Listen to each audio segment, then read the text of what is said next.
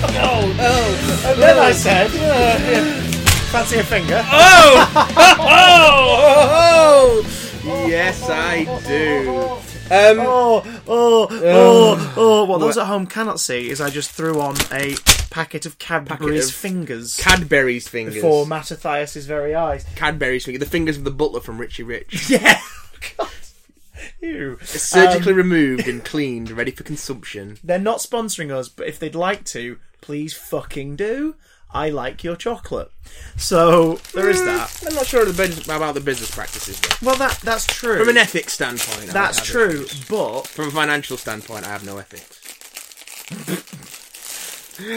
but do you have a finger? I love a finger. Go on, slip that in your mouth and introduce yourself, ladies and gentlemen. My name is Jonathan. My name is Matthew. I've got a finger in my mouth, Watson, and it feels good. No, no, no, no, no, no, no. You're listening to Big Damn Cast, episode 136, because One, three, six. you know someone's got to count. We Um, just can't stop ourselves. Literally, it's an addiction. Much like Cadbury's fingers. They're not sponsoring us, but I hope they do. um, we've got a plethora of things to talk about. You may have noticed from the picture and the title of this that we're finally getting round to following up on something y'all have requested. Um, ever since we did our top ten classic Doctor Who episodes episode um, last autumn, Yep. so we're getting round to it. Don't ye worry. The two people who lifelong Doctor Who fans reluctantly talking about Doctor Who are going to do it so much that it's the title of the goddamn episode. Biscuits. But we've also got some news, pop culture nonsense, and your emails to contend with. Yeah. So, ladies and gentlemen, what are we waiting for? Death. is the Yes. answer. the the uh, inevitable entropic heat death of the universe. Um, but before then, Yeah. I've got a little. I've got a little palette. A little palette of DC TV and movie news for you, Cocker. What the Some of bumble which heck? you will definitely know. Some Oh, of which aye. you may not know. What? First off, the biggest one, of course, the um, the Suicide Squad sequel slash spin off. Yeah, I think Slash that, I think they're Harley offi- Quinn they're- vehicle. They're, officially referring to it as a spin-off Yes. because I, I, Um, I think what they're doing here is they're just going to do a series of films where Harley's in them. Yes. So eventually they can be like, here's a series. of of Harley films. yeah. Wh- why not? Why I not? can't wait for them to actually have Harley Quinn in them though. That's going to be great. well, we did get our first look at Birds of Prey. It's now filming. Hmm. To give it its full title, Birds of Prey and the Fantabulous Emancipation of One Harley Quinn, Hmm. which is obviously is going to feature a breaking free of the Joker character, which I think is good for that character. Um, so It- I'm it- looking it's forward weird to 'cause- seeing that. I- as a fan of the more recent, um, by more recent I mean as of a couple of years ago, I've not caught up for a couple of years. Iteration of Harley Quinn and her going off on her own solo adventures. I genuinely do like that stuff. She's basically female Deadpool, and I don't mean that in a bad way. Um, I'm not saying she's Lady Deadpool; that would confuse things. But the point is, Or even Gwenpool. or even Gwenpool, who I'm really starting to like. She's she's the the tutorially slash tells you stuff character in Lego Marvel Superheroes 2, and I'm like, God damn it, you're winning me over. Oh, that's neat. Gwenpool's winning me over. Um, I've not read any Gwenpool, so I've no idea what she's like. I'm gonna have to dip in. It's one of those where like, if you want the collected Gwenpool, you've got to buy several different comic book series where she pops up in them. And Yeah. then, and then the occasional thingies. But I do like the fact that Harley kind of became her own thing. Mm-hmm. Wacky adventures, Looney Tunes with violence, and it was like, okay, this is kind of interesting. It's a shame that the movie universe isn't going to explore the period where we all fell in love with Harley at all, like her as a as a villain who like at first you know we're kind of like yeah she's the joker's sidekick and she's freaking great and look at her oh my Yeah. god she teams up with poison ivy this is wonderful hang on is that a hint that something ho- horrible's happening t- like in their relationship behind the scene okay that Hmm. huh and that's where we all fell in love with her and then we got sucked in and we became invested in, in in her life and her character and that's when we all started to really root for this character because we were like girl get out of there Get out of that relationship. or girl, you need to start smacking him back. Well- You're both bad guys, and like we would be fine with you It- beating the shit out of the Joker. It Blah, seems blah, blah. it seems like we're going to go that route with this film at least. Hence, uh, hence the title. Okay, Um, I mean, so- ho- hopefully they don't skim over it too much because again, not to make light of abuse, because of course not. But these are these are Looney Tunes. These are cartoon characters. Yeah, You can. And they're, they're super villains in a hyper stylized, hyper re- realistic yeah, um, world. absolutely. So it would be cool to see some Harley and Joker and Harley versus Joker kind of thing. Um, Hmm. I would pay good money to see Margot Robbie kick Jared Leto's ass. Um, because the thing about Harley, she's so endearing. We talked about this in the very, The very first, first episode, episode. of Big Damn Cast, which was called "The Problem with Harley Quinn." Mm. Um, I'll just give it its full title: "Birds of Prey and the Fantabulous Problem with Harley Quinn." Um, is that Harley's compelling because she's tragic, yes. but she's also a great Batman villain in her own right, and you can tell so many different kinds of stories with her. Yeah, true. some very empowering, some really upsetting, and some that are just flat out supervillain, superhero like antics. Like you could do so many things with her. Uh, and I hope the films don't sk- the films don't skip over that because Suicide Squad kind of did. Like in Suicide Squad, there was no indication Yeah. that their relationship was an abusive one, aside from her quote unquote origin story in the film. Yeah, Well, yeah, I Very think that was a tortured pretty her. big in. in, in, in Oh yeah, but, but but then when they show them like on the town and as criminal like they're having a ball and and his entire thing of her is that he's infatuated with her and he misses her, which is very un Joker.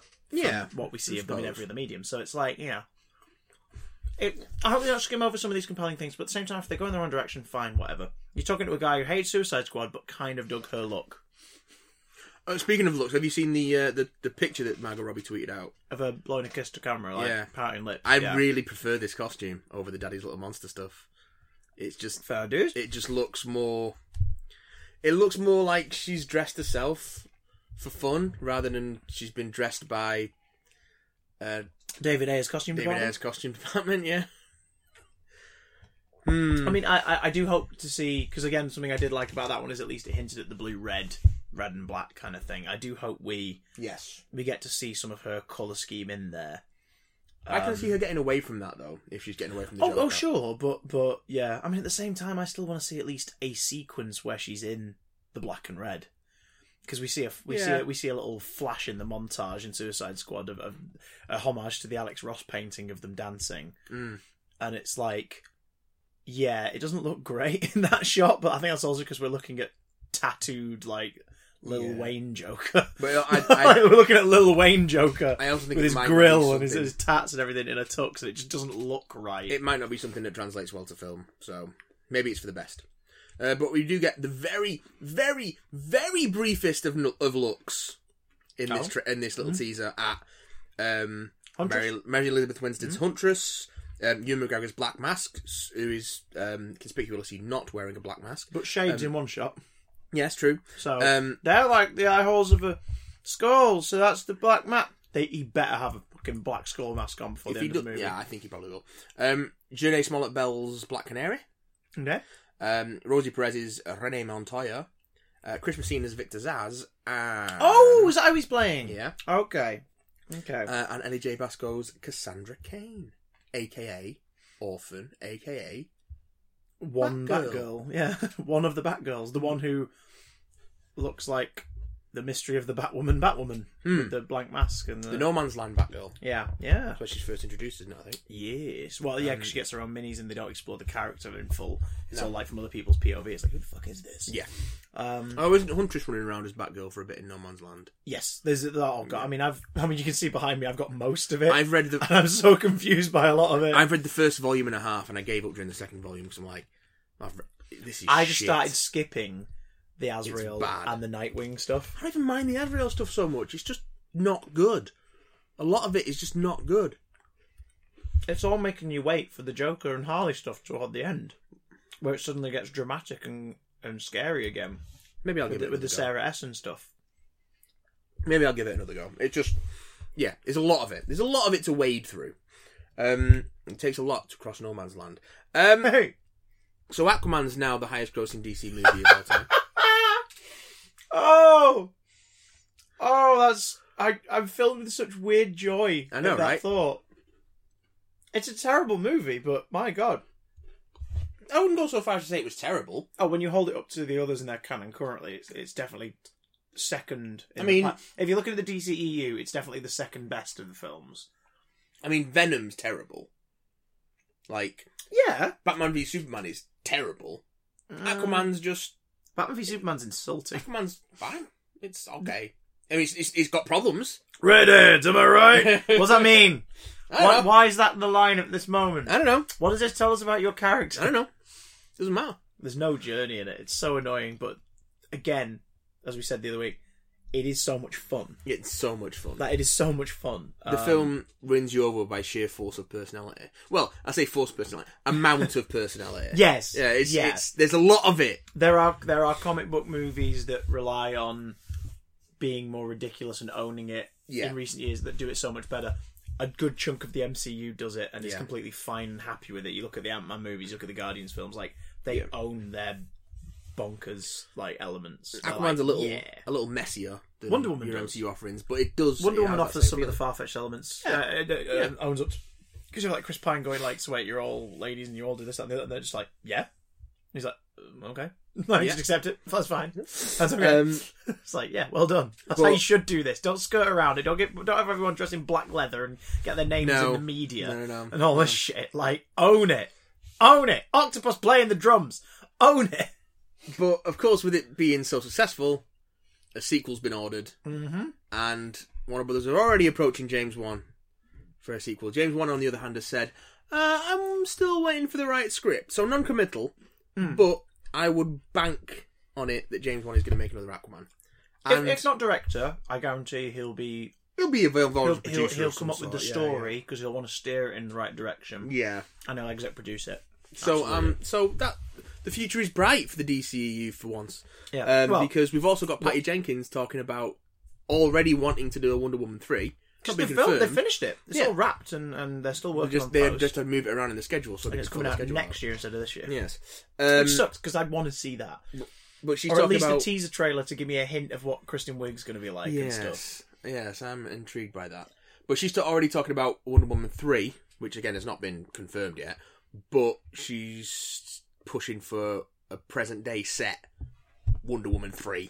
I'd be down with that Um, because then her with- trilogy will be set in World War One, Yes. the eighties, and then the twenty twenties. Like Yes. that would be great. it's a nice it's it's just a nice spacing um so she's looking at uh looking at scripts for that for the mo- at the moment yeah. Oh, so some have already been written or, or like discussions. oh, i have think happened. yeah she's working it out um so Okay. but that's not not confirmed but probably gonna probably gonna happen probably gonna I get want one one that. three I want Wonder Woman Um, three, and I want Patty Jenkins to direct it, so she can go, "Hey, everybody, here's my trilogy." yeah Boom, mic drop. uh, she was and also then Gal Gadot step down and go, "Yeah, I'm happy with that. That's the trilogy." we're Bye." done, we're done. And then everyone goes, "Hey, do you remember that time when there were three amazing Wonder Woman movies?" Ah. That's all I want. That's all I want. I want be Wonder Woman to lovely. be up there with Superman, Batman, and Spider Man as, "Oh my God, they did that trilogy. Do you remember? It was so good." it was yeah Because she deserves it. She's freaking Diana pr- uh, of the mascara with Themyscira. um we've also got uh, so, yeah she was also asked about um future team up movies So this is Um, whether Patty Jenkins would want to do a, a Justice League. Oh, or something. okay. Uh, to which she responded, "Well, it's not really my thing. I prefer solo stuff.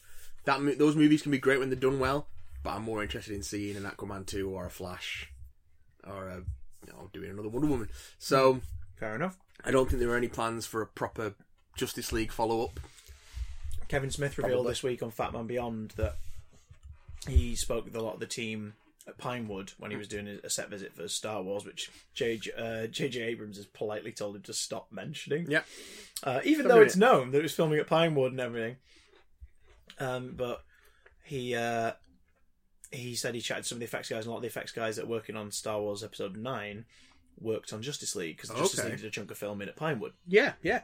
and apparently in that building somewhere and, and i'm guessing the employees were like fuck it we'll talk about this because this version of the movie didn't happen so whatever um, there are storyboards and character concepts by jim lee Fuck. for an over the overarching story of justice league 1 2 and 3 because originally what we what we've always Fuck. known is what was first announced it was going to be two movies He's gonna shoot- part 1 and yeah, part 2 shot back to back.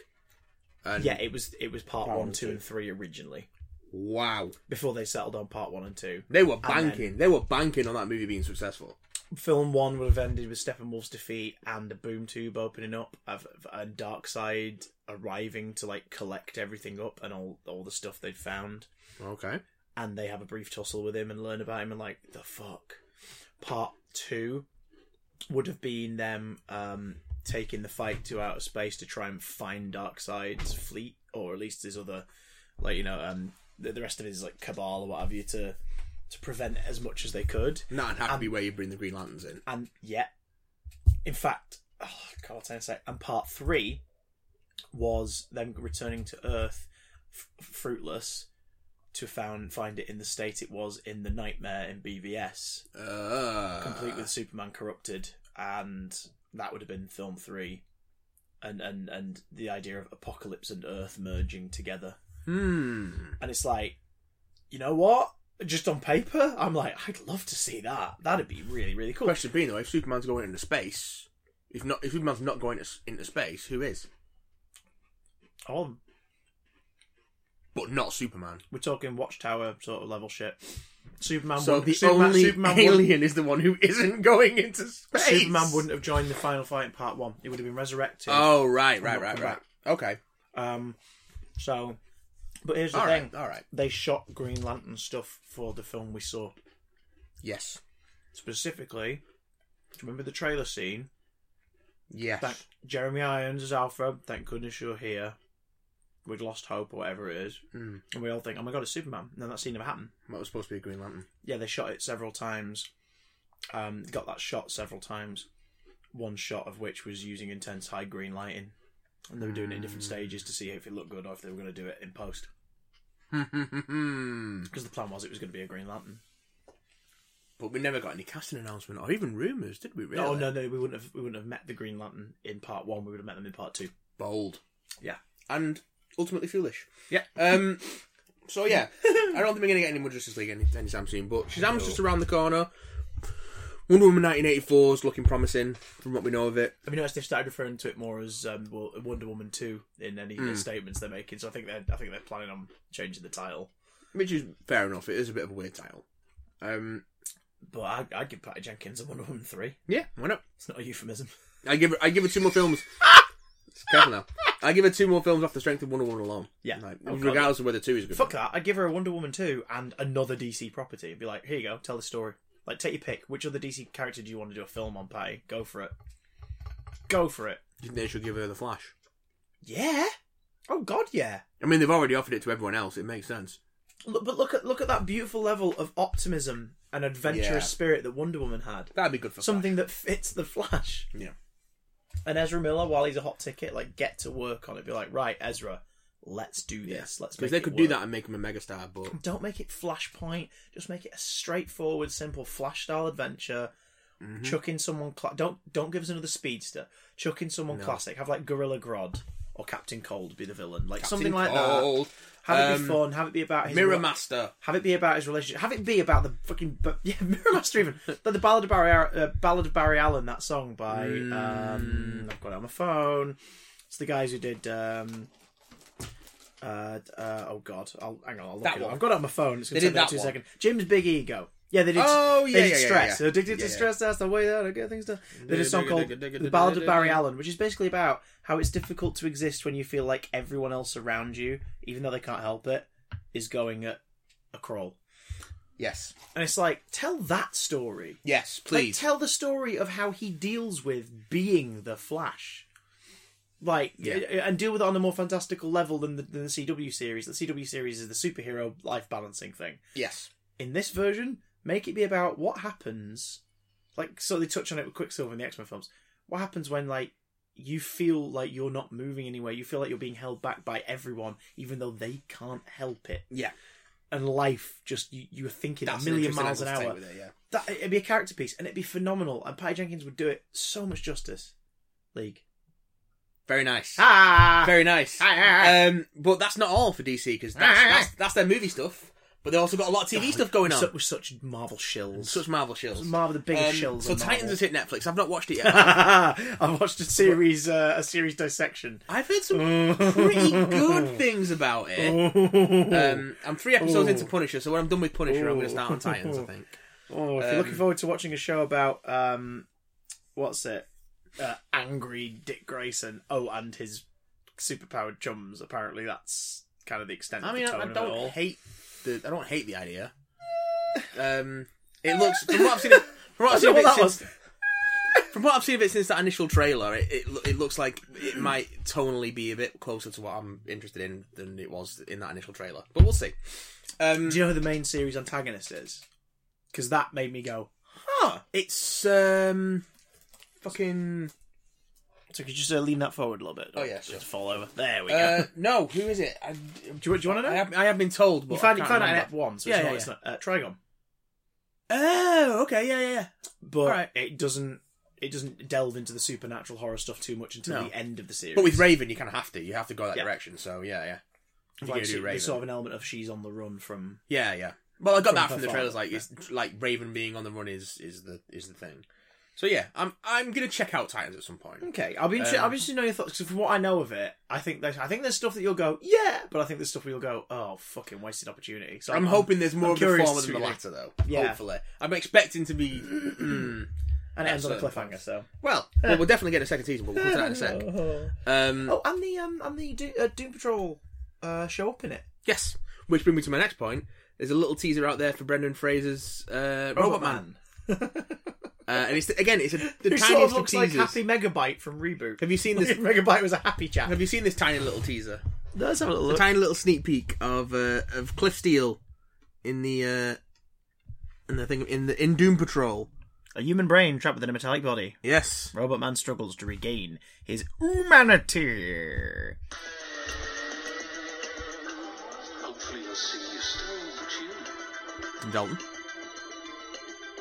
Interesting. Yeah. Okay. So those who That's- don't know the that's story, odd. That's Yes. really odd, It's but- odd, but that series looks odd. Like you, you see the one they put out around Christmas. With Oh, them the all taking announcement Christmas teaser is photo. that it's them like yeah standing in, a, in a line and That was- looking really uncomfortable as a picture's taken of them that was all. quite fun. Um, I get a sense and- we're going to see quite a bit of human Brendan Fraser as well. Like Uh, ju- I would imagine lending- you see some He's not flashbacks just of- lending his voice and shooting a scene. Like Yeah. we're going to see quite a few scenes. um, yeah, for those of you who don't know who Robert Mann is, uh, he is former Not to be racing confused driver. with Robert Mann. no, Different character altogether. Robot Man. Robert Mann is a man bitten by a radioactive man called Robert. Yes. Who isn't a Robert himself, but starts to uh, sort of show off and Has the invite abilities of a powers Robert, yeah. Yeah. of a genetically enhanced Robert. Um, so Robert Mann is uh, racing driver Cliff Steele is in a uh, horrifying accident and is essentially killed, but he his brain is saved and put into a robot body. Uh, who in the comics is actually created by uh, Professor Mag- Will Magnus, who is the also the creator of the Metal Men. Yes, I was going to say like I, Um, I'm, I'm picturing him surrounded by several multicolored metallic individuals. Yes, uh, who are rubbish. like one of those DC Comics uh, proper uh, like teams characters. I've been like, Who- what? Who's the red one with like the needly nose? Oh, um, like Merc Summit. something or other. Um, Because he, he was the last Zinc. thing in the last ever um, DC because they stopped doing them now the DC collectibles DC Universe Yeah. figures. Um, the last like big wave was a builder figure wave for a Bane, like a Nightfall Bane, who was really chunky. oh yeah, And it yeah. was a really great Bane figure, and you know, like Robin was one of the figures in the wave and stuff. But like that guy was the peg warmer yes. to the point where you imagine a bunch of people were probably just stealing the part from the figure because they're like, we don't want him. can Believe that. It's so strange. Yeah, there was like hundreds of Infant Planet at one point. This is like six, seven years ago. It was just like, oh god, nobody Um, wants this weedy little metal man. Nobody wants this weedy little metal man. Dirty Oh. little bugger, even though he's got Bane's leg, nobody fucking wants him. Oh. Apparently, Barry Seinfeld is in talks with Warner Brothers to do a Metal Men movie. I wouldn't hate that. Sonnenfeld makes some really interesting stuff. Most recently, Lemony Snicket's a, a series of unfortunate events. Yeah. Um. He brought us Men in Black, so you know. There are ways to tell these stories. is lead, I think. is the red one? He's like a needly, weedly little dude with a with a, with a yeah, needle gold, nose. gold, lead, iron. Everyone, platinum. everyone, everyone who doesn't know these characters is like, No, you're it's just mercury. listing metals. no, they're, it's they're mercury. men. It's mercury They're men made of metal, because platinum's the girl one. and you can tell they were created in the uh, the earlier days of comics because yeah, one of them's main trait is they're the girl one. sixty-two, silver age, There you prime go. silver age time. There you go. Um, but anyway, so yeah, we got a She's little, the girl one. we got a little bit of um of Doom Patrol. Uh, Um, and we've also, again, like I said before, we are getting a second series of Titans because some casting calls have gone out for it. Oh, snap wiggles. Casting calls for Deathstroke, Ravager, Oh, and Jericho. okay. Deathstroke felt inevitable that they were going to get around to that at some Tight, point. tight to that Deathstroke. Also, probably indicates they've kind of given up on doing Deathstroke in the DC movies. I don't know. I mean, Anytime soon, anyway. the finale of Titans, without giving too much away, does feature some prominent characters that they normally hold back on. Yes, albeit of not in course. full blown dialogue. Of course, but yeah, they're yeah. there on screen. So it's yeah, yeah, I do remember. I think that, the yeah. DC app's taking a bit more liberties than it allows its other other media. So it's possible that they're not putting Deathstroke on the backbench for the movies as of yet. But Hmm. you never know, because yeah, because this will be the third live action Deathstroke in five years, if the Arrowverse version and everything, and Joe Manganiello's cameo at the end credits of Justice League Yeah, set up for a film that's never going to fucking happen. never gonna happen. Oh God, we should start a league of our own. Oh, oh, oh, oh, oh, I'm Lex Luthor. Oh, But Zack Snyder's coming back. to the DC universe. No, to movies. Oh, oh, good. That's good. Um, I'm not a fan of his work, but that's good. he's back on the horse. I'm a fan of some of his work. He's back on the I horse. like Watchmen. I think 300 is stylized. Um, uh, Day of the Dead remake is pretty damn solid. He has revealed his penis. that he it's, Ne- not- Netflix have lifted this off Warner Brothers. Oh, So Warner Brothers have, have passed the project on to uh, to Netflix for uh, a rumored ninety million dollars. fudge. It's got to be a big IP then, right? Nope. Oh, Army of the Dead. oh. Um, Is it's a follow-on of the of the Dead series. I doubt it. It is a- apparently set amid a zombie outbreak in Las Vegas, during which a man assembles a group of mercenaries to take the ultimate gamble, venturing into the quarantine zone to pull off the greatest heist ever attempted. Why are you pulling off a heist in the zombie apocalypse? Um, what could money possibly buy you this is- in the zombie apocalypse? But this is um, this is what? from this is from the, an interview with the Hollywood Reporter. Who priorities. The Hollywood Reporter got the uh, exclusive on on this, and uh, Zy- Snyder says there are no handcuffs on me at all with this one, which is an interesting phrase to use. Hmm. Um, I thought this was a good palate cleanser to really dig in with both hands and make something fun and epic and crazy and bonkers in the best possible way. Hmm. Uh, well, apparently, he still loves the comic book movies of his past, but he's excited about going back to his Dead Dawn of the Dead roots. Oh, so He that's him says- kind of confirming then he's not Yeah. involved with the DC work from now on. He says, I love to honour canon and the works of art. Okay. Uh, but this is the. I'm just going to leave that one alone. But this is Okay. the opportunity to, to find a purely joyful way to express myself through a genre. It will be the most kick ass, self aware, but not in a wink to the camera way, balls to the wall, zombie freak show that anyone has ever seen. No one's ever let me completely loose. Like this. Yeah. It's going to be terrible then. yeah. yeah, I, I- I've seen Sucker Punch, Zach. yeah. Uh, that would if people that- have let you completely loose before. It was called Sucker Punch, and it fucking sucked. Zack Snyder would make a fantastic director of photography. Well, actually, he also says in that same interview Just, with the just Tele- do that, Tele- Zach. reporter, Don't direct films. Be the director of photography. Like, be the guy who establishes the color, the He- shot setups, the visual side exclusively. He also told the Hollywood Reporter that he spent the last few years reconnecting with photography, noting his last few films had been of such scope they'd pushed him away from the camera. Maybe just DP it, Zach. Just DP it. Just DP now. Just be DP. You'd be an amazing DP. One Yeah. thing you one thing you do uniquely and very much with your own voice, and one that works a lot of the time, is your visuals. Mm. Your storytelling is what shit. So like, focus on just the visuals, Zach. Oh God. Yeah. So that's happening. Zack Snyder's coming back to movies. Um, Uh, So I you mean, know- yay, but for him, and yay for people who enjoy his stuff, but also everything he's just said makes me think, no, maybe, yeah. maybe, maybe go and do another thing now, please. Um, Then again, I don't have to watch Army of the Dead. very true. That- that's It's on there you go. Netflix, so it's even less likely to, to, to come up. But yeah, well, we should round up some Netflix stuff and and do s- like so go up some Netflix originals. There's some stuff on there I'm I'm quite intriguing to watch. We should do a, a Romero of the Dead marathon. Hmm. Mm, yes. Brains, No, that's Return of the Living Dead. which is not his. No. Yeah. Which There's another a whole- whole- Dead's the one with the the charred up corpse, the zombie, with, like, the Tarman. skeleton face. in it. Yeah, yeah, yeah. yeah. Oh god. and yeah. send more paramedics. So which which one's the official Romero ones in that series? then? Uh, Night of the Living Dead, Which I've got. Day Which of the is Dead, uh, amazing. Line of the Dead, Dawn of the Dead, Yeah, Day of the Dead, yeah. and then it goes off on one. And then he goes off and makes them with the other studios. and, Yeah, uh, Land of the Dead, like um, Diary of the Diary Dead, of the Dead. Survival of the Dead. I want to say. Because like three of them are in like the last ten years, aren't they? Yeah, yeah, he was uh, he was chugging away on them in his later years. I suppose it's because smaller budget studios are like, we'd fucking love to work with you. And It's Yeah. like, great, I've got a story, let's do it.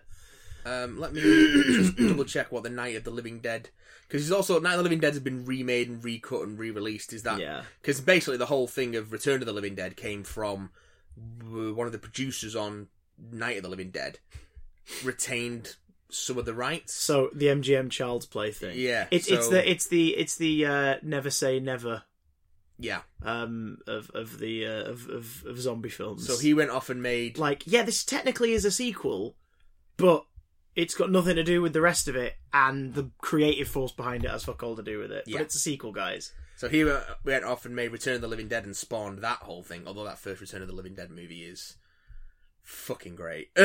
it's really good. Um, and then that spawned its own set of things. And then Romero went off and made his own sequels, which became what we know now. But that original, um, that original, uh, what's his name, producer, Yeah. then went off and did like the recolorized version, um, one that had. Oh yeah, they a- re-released they re-released Night of the Living Dead in color, didn't they? It was like, Yeah. yeah. Yeah, why? Um, it's so much more effective because of the fact that it's black and white. It makes it even more kind of um adds a level of airiness to it that Yes. that time has afforded it, and and you know it, it's it's great because of that. Yes. Um, and all that bullshit. But then, yeah, Romero went off and did night the, his his films, his sort of sequel films, which are like, oh yeah, that was all of them. Night, Night of the Night of the Living Dead, Dawn of the Dead, Day of the Dead, Land of the Dead, Diary of the Dead, and Survival of the Dead. With those last two being, pro, I think they were like tangentially related. Yeah, Diary of the Dead was Um, found footage as well. Yeah, If I yeah, recall. yeah. because everyone was like, "Really? He's doing what? He's just jumping on the trend?" Because it was like what 2007, something like that. 2005 was Land of the Dead.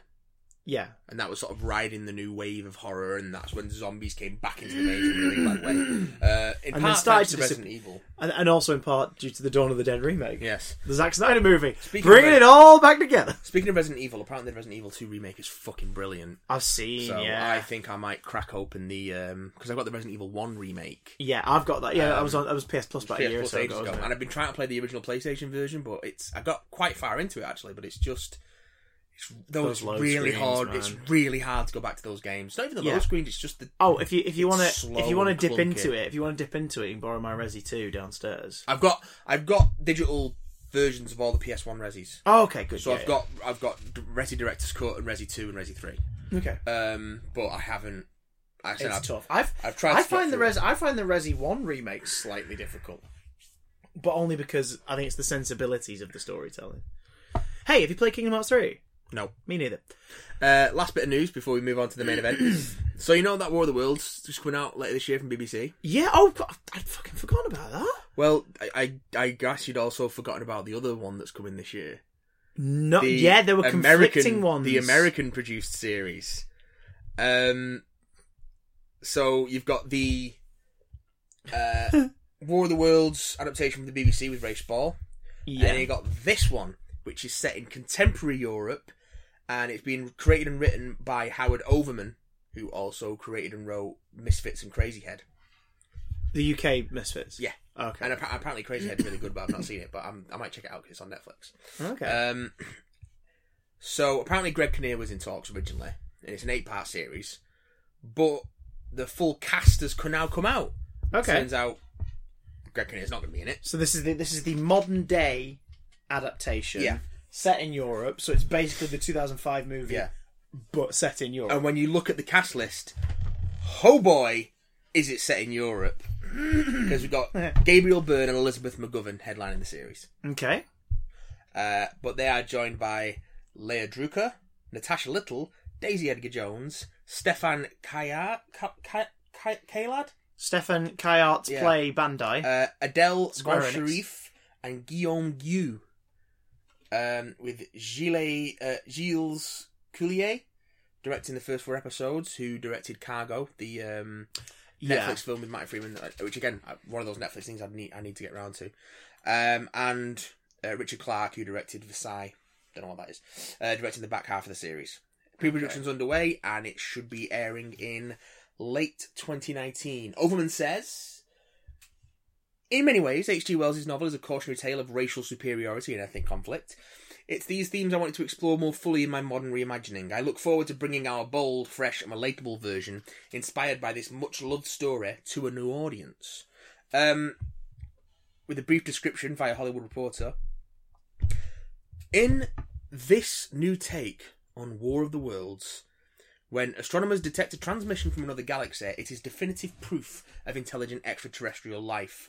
Earth's population waits for further contact with bated breath, but does not have to wait long. Within days, mankind is all but wiped out, with just pockets of humanity are left in an eerily deserted world.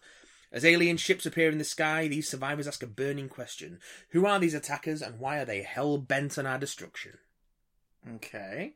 So, sounds like it's contact. Yeah, Like or, Worlds. or any other alien slash Yeah. zombie movie. If It's like- essentially At at- at a certain point, a pocket of survivors fight Yes. back against the alien. Like at a certain point, all Yeah. alien invasion movies Are the same film. are War of the Worlds. Well, the thing is, the original War of the Worlds and like the um, Jeff Wayne uh, concert version and everything. Mm. The reason it's so compelling is it's this terrifying story of humanity being completely fucked, Yeah, and it's and it and happens over the space of, if I remember correctly, a couple of weeks.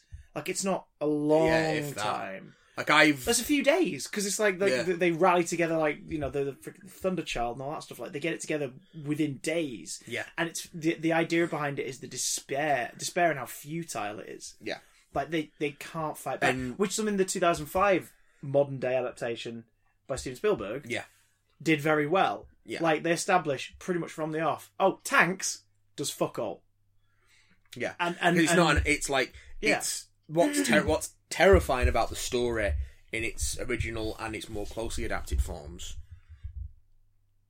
or at least faithfully tonally, not Yeah. necessarily Because faithfully. again, part of the charm of Same its here. original is Yeah. it's set in like what 18, 1890 or whatever. So it's it's this technology described like something that would, Yeah, would fit it's- in a you've sci-fi seen it. today. You're not seeing it from Yeah. the military fighting back. You're not seeing it from heroes taking the fight to them. You've seen it from ordinary people just caught up in this chaos. Where the, the whether Um, the, the anachronistic nature of the tones Yeah. of, of the two things are so th- th- they're so appealing. Again, like the, the Martian stuff is so it doesn't feel like it comes out of the same time the book was written. No. it feels like it comes out of the seventies, the eighties, like Yeah. sci-fi. It was that, and, it, that- and it's somehow in this Victorian setting. Like it's it's so Absolutely. wonderfully juxtaposed. that's why I'm really looking forward to the BBC one yeah, because we because well that well there's been one uh, film adaptation set in the Victorian period, Hmm.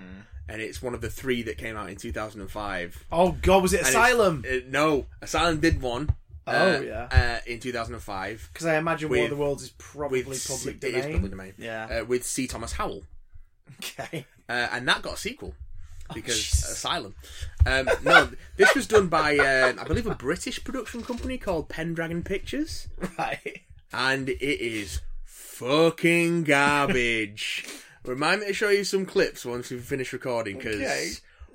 wow, wow. Jesus Christ. Oh. Oh, have I got some things to show you, Christopher? Um, so yeah, I mean, I love that story, but how much, how unique can a modern set version I don't know. really be? The 2005 one, the main reason a lot of people don't like that Spielberg movie, I believe, is because it changes so drastically by being put in modern day. Although the, pa- the But- pacing but they is weird still, as well. The pacing is odd, but they still do. They still do. They don't drastically change the events of the story to fit modern times. you just see it, yeah, because you don't need to. but maybe that's where some of the frustration comes from because you watch it and you go, "So why isn't this just set in the Victorian era then?" Like, Because they had to shoot it in 70 days. for real, Yeah. for real. They shot the whole thing in 70 days. I've, Spielberg can turn around a film Mm. really quick. And that film, I think Still look- I think I've it's watched because it. He, he doesn't have chuffer in mind. He knows No. exactly what he He's wants to expe- he shoot. and knows- he yeah. gets it shot. he gets the coverage and he gets it done. Um, but And that whole Yeah. sequence under underground with that like camera thing on the, on the Yep. tendril is Yep. tense as fuck. I'm going to have more to say about this later in the year because at the moment I am tracking down different adaptations and spin offs of War of the Worlds and I'm going to do something with that Nice. later in the year. I'm not sure what form it's going to take exactly, but I'm doing some some research, some reading, some watching. Some... I was going to say we should have some li- listening. we should have some listening to that recent dramatization. Oh, that is a, dr- a like a more full cast version of the Jeff Wayne. Yeah, one, the, the one uh, that's the on one with Audible. Michael Sheen and, and Taron Egerton and stuff. It's an Audible exclusive, so I might I might have subscriptions lapped. I might have to actually pay for Audible for a bit. or just like get another email address and register for a free Shh, don't tell anyone. trial. I've already got like four books on Audible, so I wouldn't mind subscribing again. Bow, bow, bow. Get Scratchman.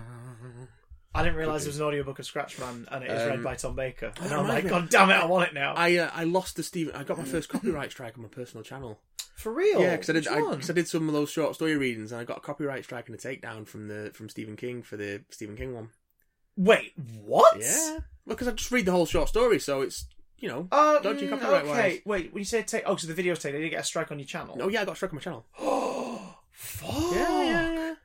I, I I suppose, get you can't, I it. suppose you can't dispute it. Like, really, I get can it. you? Yeah, I was like, it's fine. I mean, I'm not. Well, hang on, trying to... hang on, hang on, hang on. Here's a question. Did you monetize it?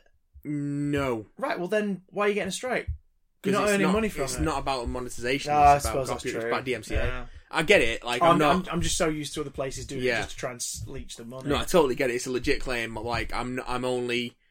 In fact, you know what? It makes more sense that they don't strike your channel, but they just copyright claim the video and then run ads on it. That would make more sense because Uh. then they're profiting from you're doing a reading. It's by far the most viewed ch- video on my channel of recent Damn. years.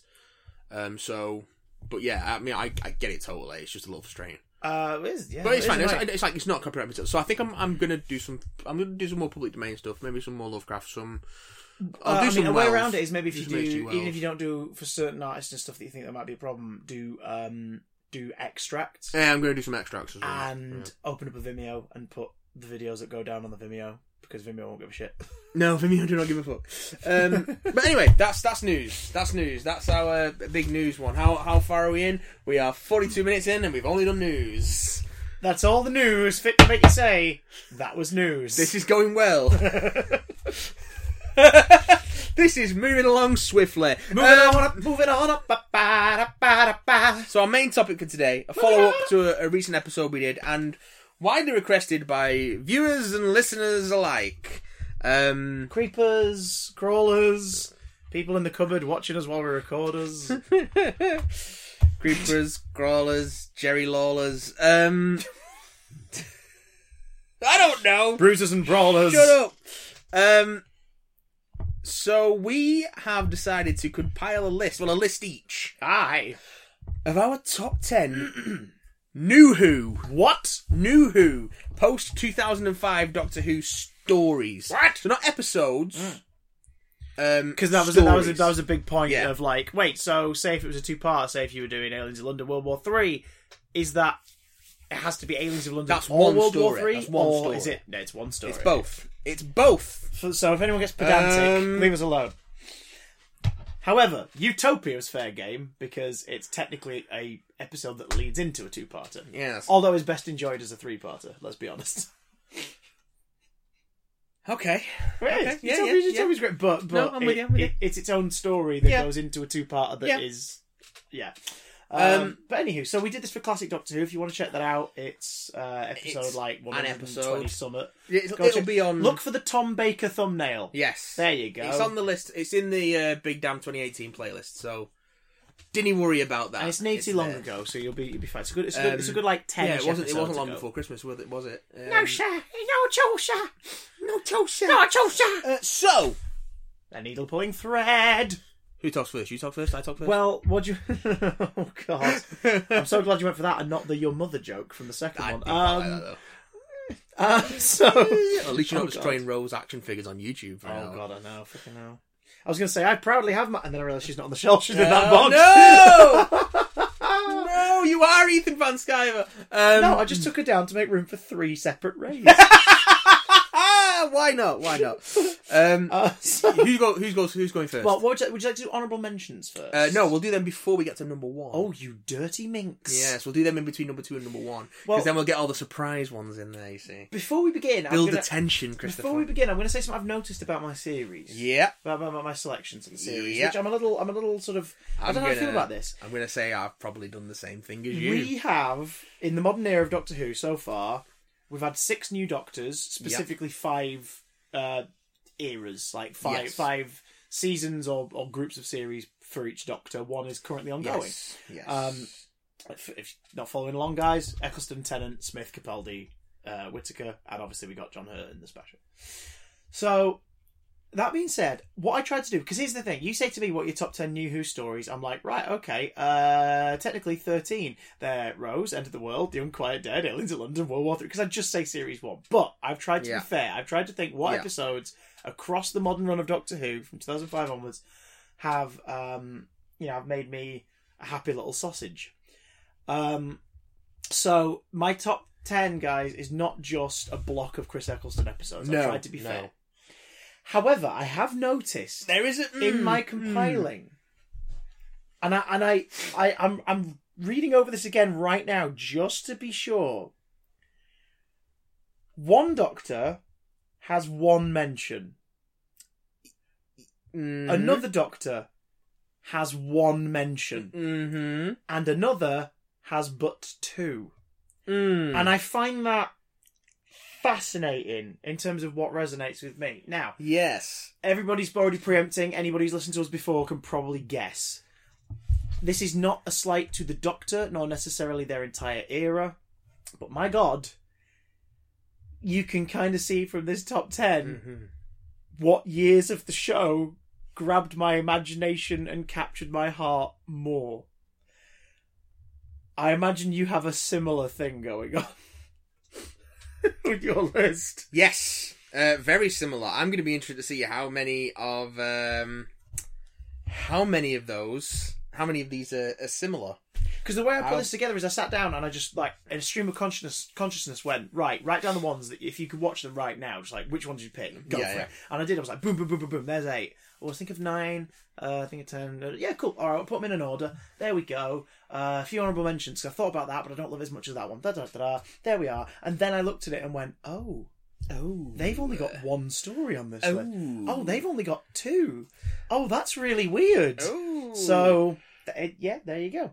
Uh, I I think I went f- second on the last one, so shall I go on first on this one? Oh yeah, why not? Why not? Yeah, Hanson. Give me, give it to me, Squire. give it to me, give it to me, give it to me, give it to me, give it to me, give it to me. In number ten, Yes. my tenth favorite. Um, and this changes all the time, but this is how we are. Yeah. Tenth favorite, This top is- ten modern Doctor Who uh, story Yes. is series three's Utopia.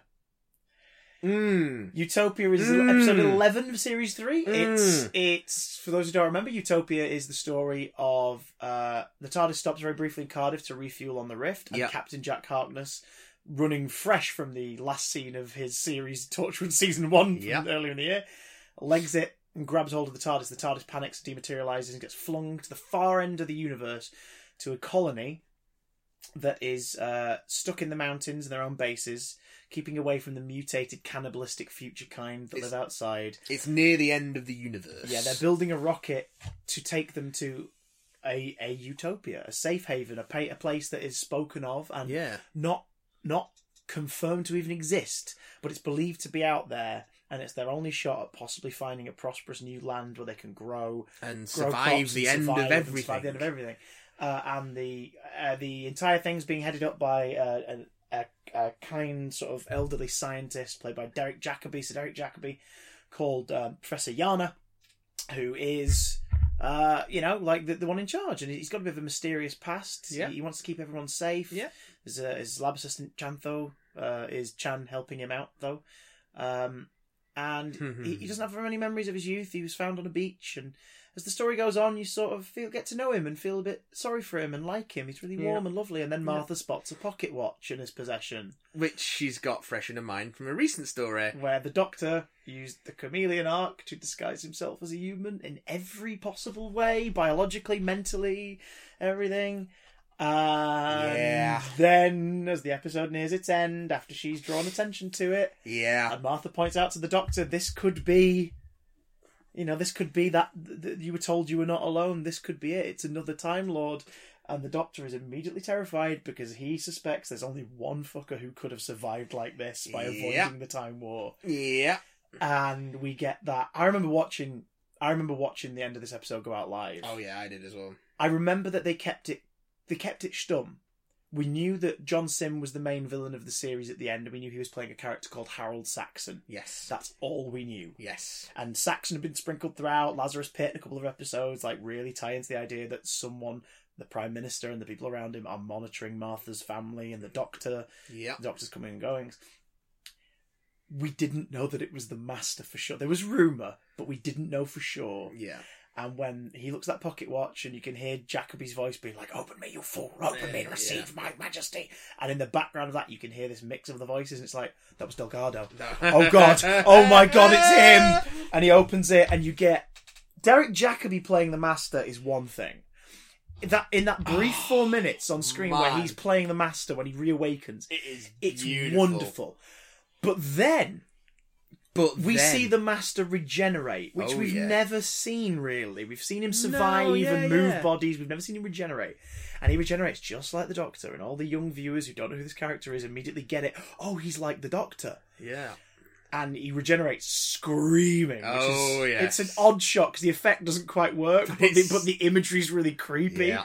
Um, and then he's Yeah. and then he's tenant. He's energy. He's he's he's loud and bombastic, and he steals the TARDIS and Matches. leaves them for dead Yeah. in the future, where the rocket's gonna fricking like yeah. leave or explode, or the future kind of battering down the door.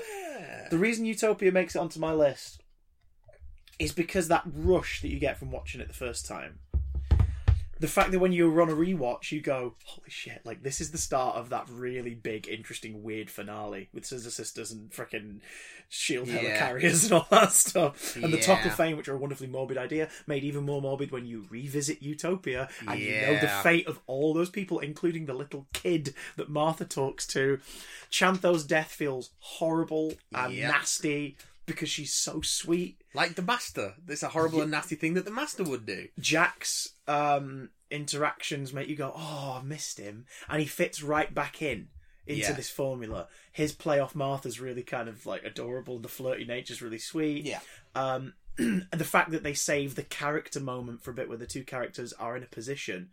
Um, a lot of modern dramas, Doctor Who's guilty of this, to do the character development thing by having the characters all walk off to one side and say their bits and pieces, and the focus changes to that for a bit, and then they go away and carry on. Yeah. This, they wait for a moment where the characters would have time to talk. And it's when he's in the chamber, like, because he, he can handle the radiation. Doing he's- his he's thing. the thing. And the doctor's at the door. And they finally kind of, after, you know, 35 minutes, have the conversation that you as the fan is dying to hear. It's like, right, what's going on? Did the Yeah. doctor know he, he- he's immortal? Like, uh, and you know, does he know what happened to him? And how's Jack going to react now he's back with his friend? And it's like, this is great. And the episode ends Yeah. on something from Classic Who that is done masterfully back then, and, and we were talking about how we miss it in the Classic episode, which is the whole episode is a cliffhanger. It's great. And it's a great cliffhanger. It's great. It's so good. It's great. And the thing is, the answer's staring you in the face. You know exactly how they can get out of it. When you see it the next week, you go, "Of course!" Like freaking vortex manipulator. But in that moment, you're panicking because all the stimuli and the music and everything. Just it's, It's it's a real great. it's a real doozy. I love And- Utopia. And I will say that it very, very narrowly missed out on my top ten. Yeah, I mean, I It l- was um, I love dumb. I love Sound of Drums Last of the Time Lords as well. I think it's a really strong finale. Some some naff stuff in there. I I don't love it, but it's it's mostly okay. But it's it doesn't re- neither nothing in that in those two episodes is as good as anything in Utopia. Oh yeah, yeah. Yeah, I mean, there, it's- there's some great stuff. The phone conversation where he's talking to him and he's watching him on the CCTV. Yeah. He's eerie as hell. The the roo- the the the, um, The cabinet room. the cabinet room being gassed while he's lit- just yeah. tapping on the table, really That's emphasizing really that good. insanity. Um, the Scissor Sisters bit at the start of episode Because of course, uh, the end of the episode, no, the start of episode two is great. Even the Here Come the Drums at the end of episode one feels creepy. Like this master is so well handled by Davies and Sim, he feels like he feels like the insane master. Hmm. Like he feels like the Joker master. He's he's he's an energy match for Tennant's Doctor, Yes. and it works really well. In the same way, Delgado perfectly matched Pertwee. Sim perfectly matches Tennant, and it, it Yeah, in like that Michelle story- Gomez perfectly matches Peter Capaldi.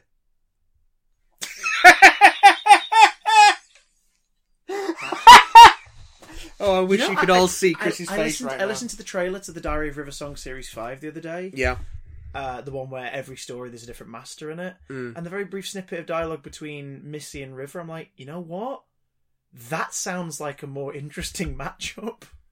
Yeah. And you can tell Capaldi and Gomez had fun. And their chemistry, I think their back and forth in her first story, Dark Water and, and, and Death in Heaven, Yeah. is nice. But then after that, it's just like, I don't get it. What what what what, what is it? Yep. But anyway, yeah, Utopia, cracking, um, sneaky master story. It's a walking cliffhanger. Um, future kind, the fucking teeth look uncomfortable. Oh, the actors didn't bite their tongues. Oh, mince. Yep. My number 10, Yeah. season 2, Oh, okay. Tooth and Claw.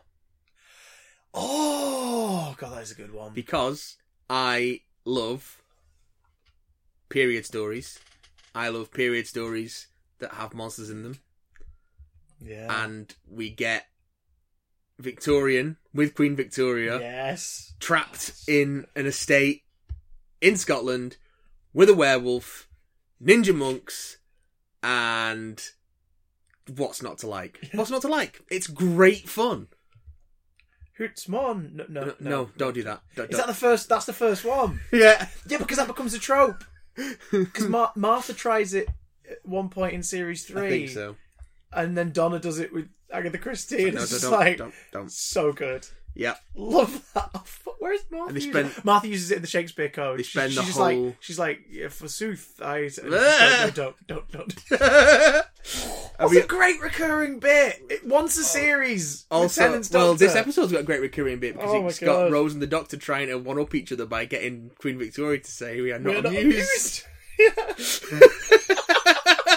It's just it's their Oh, their God. relationship crystallize. I mean, you get s- it, it sort of gets started in New Earth, but it crystallizes in this episode. Yeah. and it's the it's the Rose Doctor interplay which made him so wonderful to watch. Hmm. Really kicks off in this. Also, is that the is that is she wearing the denim dungaree sort Yes. of dress thing with the short curly wavy hair? Yes. I fancied the pants off of her. Sixteen-year-old me was just like, no, fifteen-year-old me was just like, oh, Billy Piper, I fancied the hell out of you. It was, Well. it was, it was, it was that short curly cut. I was just like, God, you're fit. yeah, yeah. I love Tooth and Claw. What's what what? mm. The were the werewolf. I think it, I think it was excellent CGI for the time, and it hasn't probably it hasn't aged, aged yeah. too badly. It, it it hasn't aged too badly in terms of like if your box set in series two of Doctor Who from two thousand six, you're like, yeah, I get what the CGI is going to look like. now. yeah, yeah. like- and oh. and you know it's it's it does it does the job. There is some dodgy CGI in that. It- That that was still a pre HD TV production Mm. working with a fucking early Doctor Who budget. Like this is this is a Doctor Who that still wasn't the BBC's biggest thing yeah, yet. it was getting there. It was getting It- it there. blew everyone Well- away, and now was climbing. By Yeah. series three, they were spending the money. By series four, it looked glossy as fuck. Mhm. by se- by the specials it was at a peak and then series 5 is when it was like oh this looks amazing Oh yeah. and then they They kept really pouring money kicked at in. it in series 6 and they started going abroad But that's when the stories didn't get as good um, Yep. yeah um, that's a great pick Tooth and Claw's a great pick that's a great pick I'm just I, you immediately said it the first thing I pictured was him licking the walls and tasting the mistletoe in the wood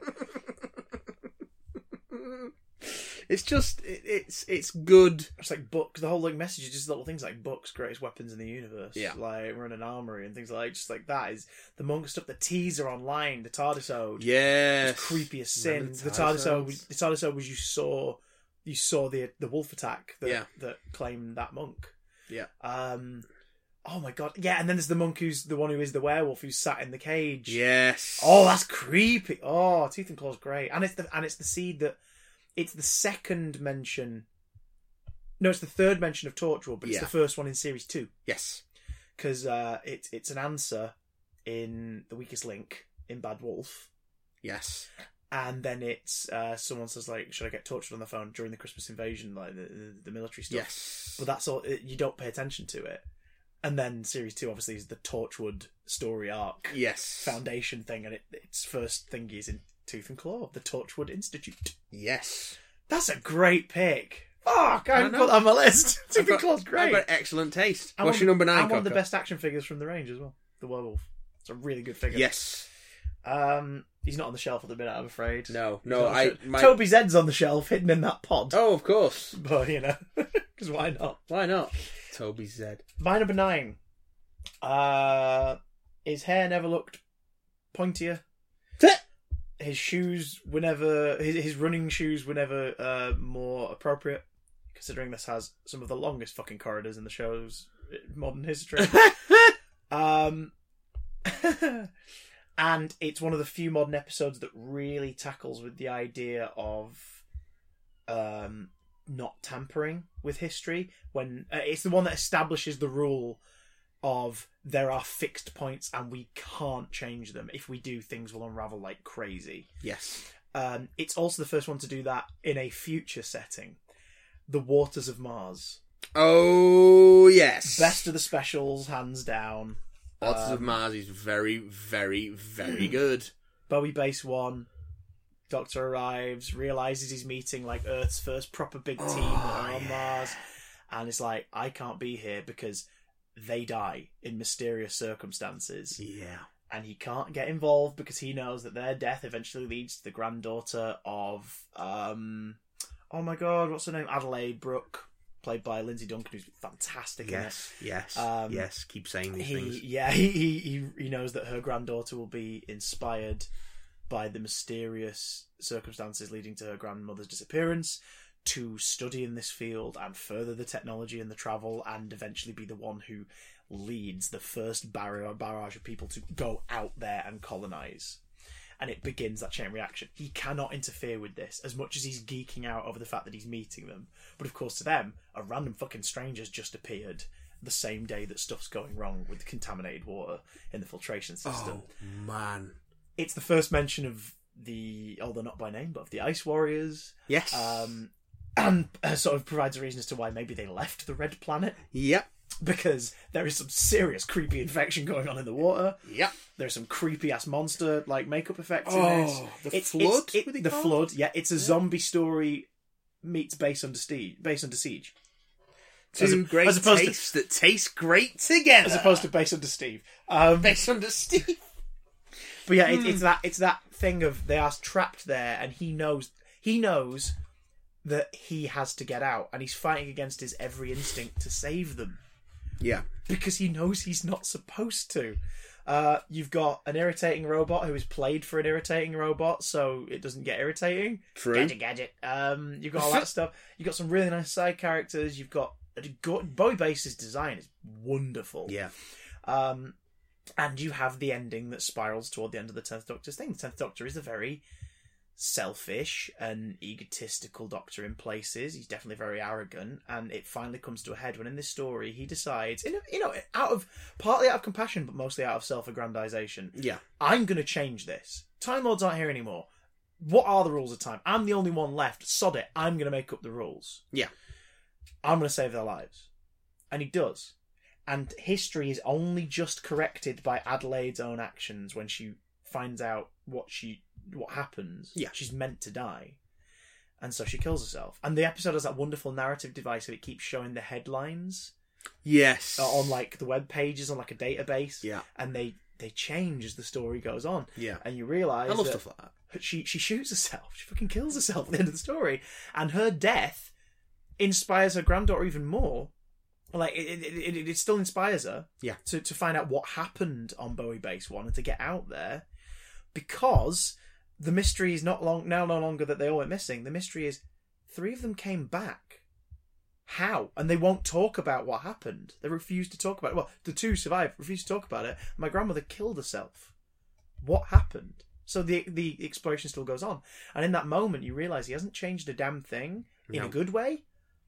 But he's got dangerously close to affecting everything. And then you see Ood Sigma in the snow and you hear the cloister bell and you realise something like he's going down a path that like this is bad. And he realizes Yeah. the whole Time Lord Triumphant thing is so well done, and it leads beautifully into his finale. Yeah. Um, I It's- love the Wars oh, of Mars. It's mm, Creepy, creepy, creepy, mm. creepy. I'll never eat a carrot Mm. again quite. mm. because that's how it starts. Eat a bloody carrot. What's your number nine, Uh, Um, Squire? it's the only story from this Doctor on the list, Ooh. and it would probably be higher Uh, okay. if not for like the last two minutes of the episode, which kind I of know what this is. which kind of burn a lot of the goodwill. of the previous Of forty this odd previous minutes. 40 odd I minutes. know what this is. it is, of course, Heaven, Heaven Sent. Sent. Twelfth Doctor Um, story. Really cool concept. Yeah, Doctor- amazingly performed. He wakes up in just outside the. T- he comes out of the TARDIS, wakes up, notices. Uh, is the dust there at the start? Oh, no, it's not the TARDIS, it's that chamber. Or Oh, whatever it is, yeah. the, the, yeah. and he and he has to go through this gauntlet of challenges while being pursued by this creature that will kill him if it touches him. Yeah, oh, the dust, the dust is there because it's Oh, one yeah. of the first things he notices.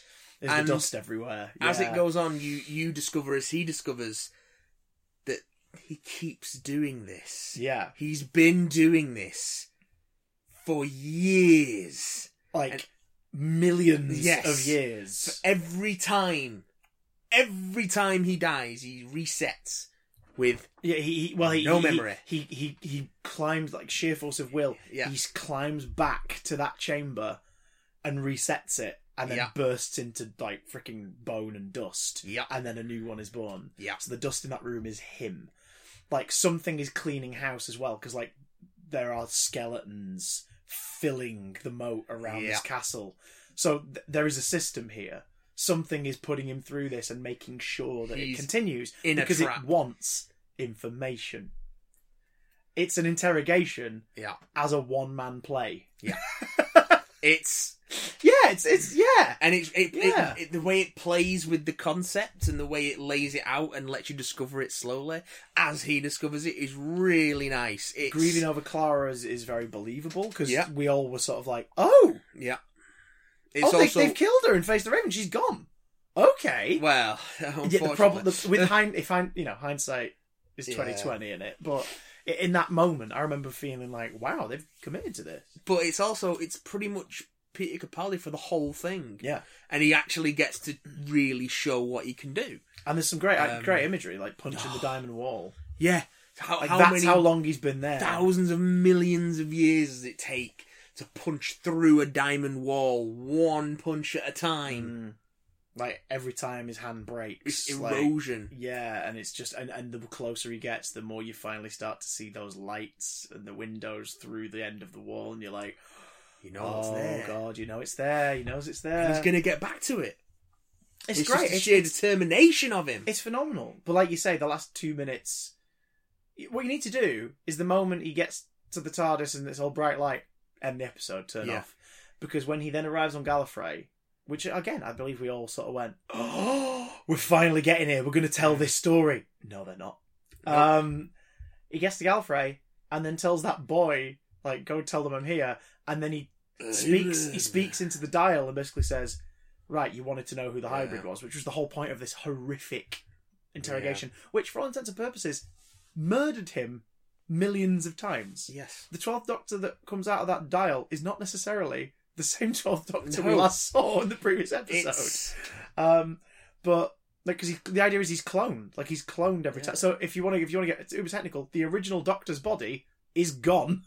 well, it's, Like, it's also this Oh, is just a clone. it's also a really neat Don't overthink. idea that the that it's one it's something that the Time Lords could do is Yeah. Hmm. manipulate time and engineering to that degree that they could just have you tortured like this in a way. Because they It's- want to know, because it's his confession dial, isn't it? And they Yeah. want to know. They think he knows what the hybrid is, and his confession dial is there to get that information out. Of And none him. of that shit ends up being. Oh, Well, he's meant to important. tell it. That's the point. Was the idea of the confession dial set up earlier in the series Yeah. that you tell it your biggest sin or your biggest secret before you die, and then it's stored there, and it's like a uh, you're passing the burden, and you can go into like into death, into peace without ever having to think it. And also, if someone needs to know that secret, it exists. in It's fucking some way nonsense.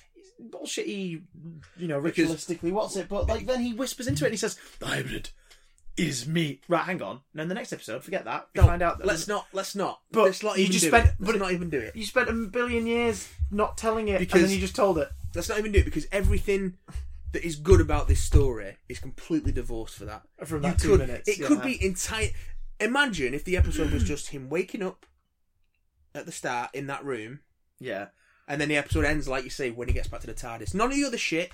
He's Yeah. just been trapped in this thing. Maybe there's some extra dialogue like, "Oh, this is where I was, and that's where I was trapped." And it's just he's on his own, and he gets trapped in this thing. What's the creature called? Did it have a name? can't It's like the Wraith or something like Something that. like that, 'Cause yeah. that is a creepy ass, like looking really Really, trucker. really creepy imagery, really creepy design. The Lake of Skulls. It's just there's white- some really cool stuff in it. Like the, the, the, the clothes, the coat hanging on the fire, Yeah. like by the fireplace. You saw like, huh? What's Yeah. oh, what's happening here?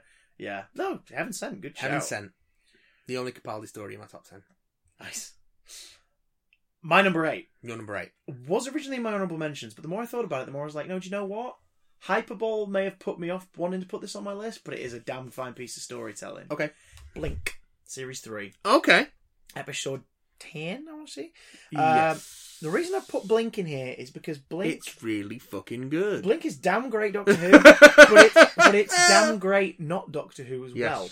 Like, it's just a great bit of, of sci fi horror for the family, like storytelling. Sci-fi horror for the family. That's something you don't get every day. Well, it's it's so- it's it's like Are You Afraid of the Dark or Goosebumps, but on a bu- Yes. but on a Yeah, better yeah. budget and told better No, like, I- in terms of the TV series. I feel you. I, I see where you're coming from.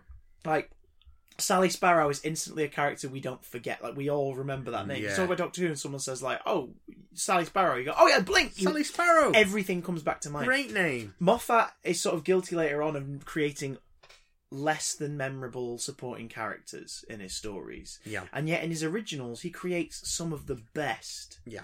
Um, Renette, Yes. uh, freaking um, River Song. You know what I mean? Mhm. Like uh, other characters in that, Doctor Moon, Miss Evangelista. Like, you remember these characters, Nancy especially, yes. um, Doctor Constantine. Like you remember these characters, and Blink is fucking full of them. Yeah. Um, do you know what I mean? Like, Kathy, Sally's mate. mm-hmm. You remember Kathy. Uh, you definitely remember Billy Yeah. because life is short and you are hot. It's- like it's you don't forget heart-wrenching. these characters; they're so well done, and you know, you you feel for them. You get to know them a tiny bit in the few minutes you're with them, and then they're gone. Yep. And then sometimes you meet them again, decades later for them, five minutes later for Sally, It's again. It's it's a, and you feel bad for what's happened. it's and- a and- story that really leans into the time travel aspect of the show, and it does it really well. Now, I think it was. I think it was probably brilliant because he originally wrote it. It was called. Uh, it was called something like "What Happened on My Summer Holidays" by Sally Sparrow, Yes. and it was in the 2006 annual. Yes. So it was, it was a ninth Doctor story, and it was about this young girl who starts to spot in her family like photographs and home videos, messages, and eventually writing under the wallpaper messages from this this northern short-haired bloke basically trying to get her attention and point her to something. Yeah. And it leads her to go down to like the the, the nearby woods or whatever and, and find the TARDIS abandoned. And like she I think it's I think she has to like put the key in the door or something something like that and it, Yeah. and it disappears and then he visits her like a year later and thanks her because basically he was thrown from the like the TARDIS it was separated from him and he needs to get find his way back. And it's like that's a great idea. And then he took that and went, This is good. Let's make it. An Let's episode. make it a 45 minute episode. Yeah. Let's have a bit where she flat out interacts for a five minute scene with video footage from the past that knows what she's saying. Yeah. And let's throw in a monster. But not just any monster. Oh. oh. These guys have been hyperboled and watered down It's to death just easily- from their overuse visually and But stuff. easily the most iconic monster to come of out of the new modern era. series. Yeah. absolutely. Aside isn't- from there isn't redesigns a- of yeah. classics, this is a It's, it's, the, it's the most iconic new monster to come out of this The series. Weeping Angels debut in Blink and are terrifying without even freaking moving brilliant. on screen It's a once. brilliant concept. It's so good. And just the the sound design for it, that sort Yeah. of scream with an echo that seems to play whenever they've moved. And just the just little things, it's the little shots in this that are the creepiest, like that one at the very end of the corridor upstairs that's just moved a bit between the shots and the unfurling mystery, the, the the the very again like sort of kids book sleuth mystery style thing of finding the Easter eggs in the DVDs. She finds out where the DVDs are published, and you learn about. Oh God, it's great. Yeah. It's so good. Um, yeah, I love Blink. I, It- I- Blink's I- I great. didn't want to put it in there, and then I thought about it. I went, no, it may be obvious, but it's obvious Be- for a reason. Be true to yourself, Chris. Aye, That's all you can ever do. aye. Um, my number eight. Uh, again, Mhm. there are some things in history that cannot be changed, Oh. Okay. and if you try, there are consequences. Oh shit. Okay. Even if you're doing it to save your dad. Oh god, I love it. Father's Day. Father's at Day is so good. Rose finally cottons on that it's a time machine and she can go back and save her dad.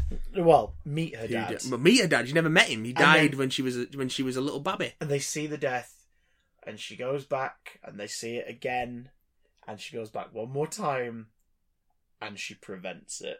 and everything starts to come apart. Starting with her relationship with the doctor. Yes.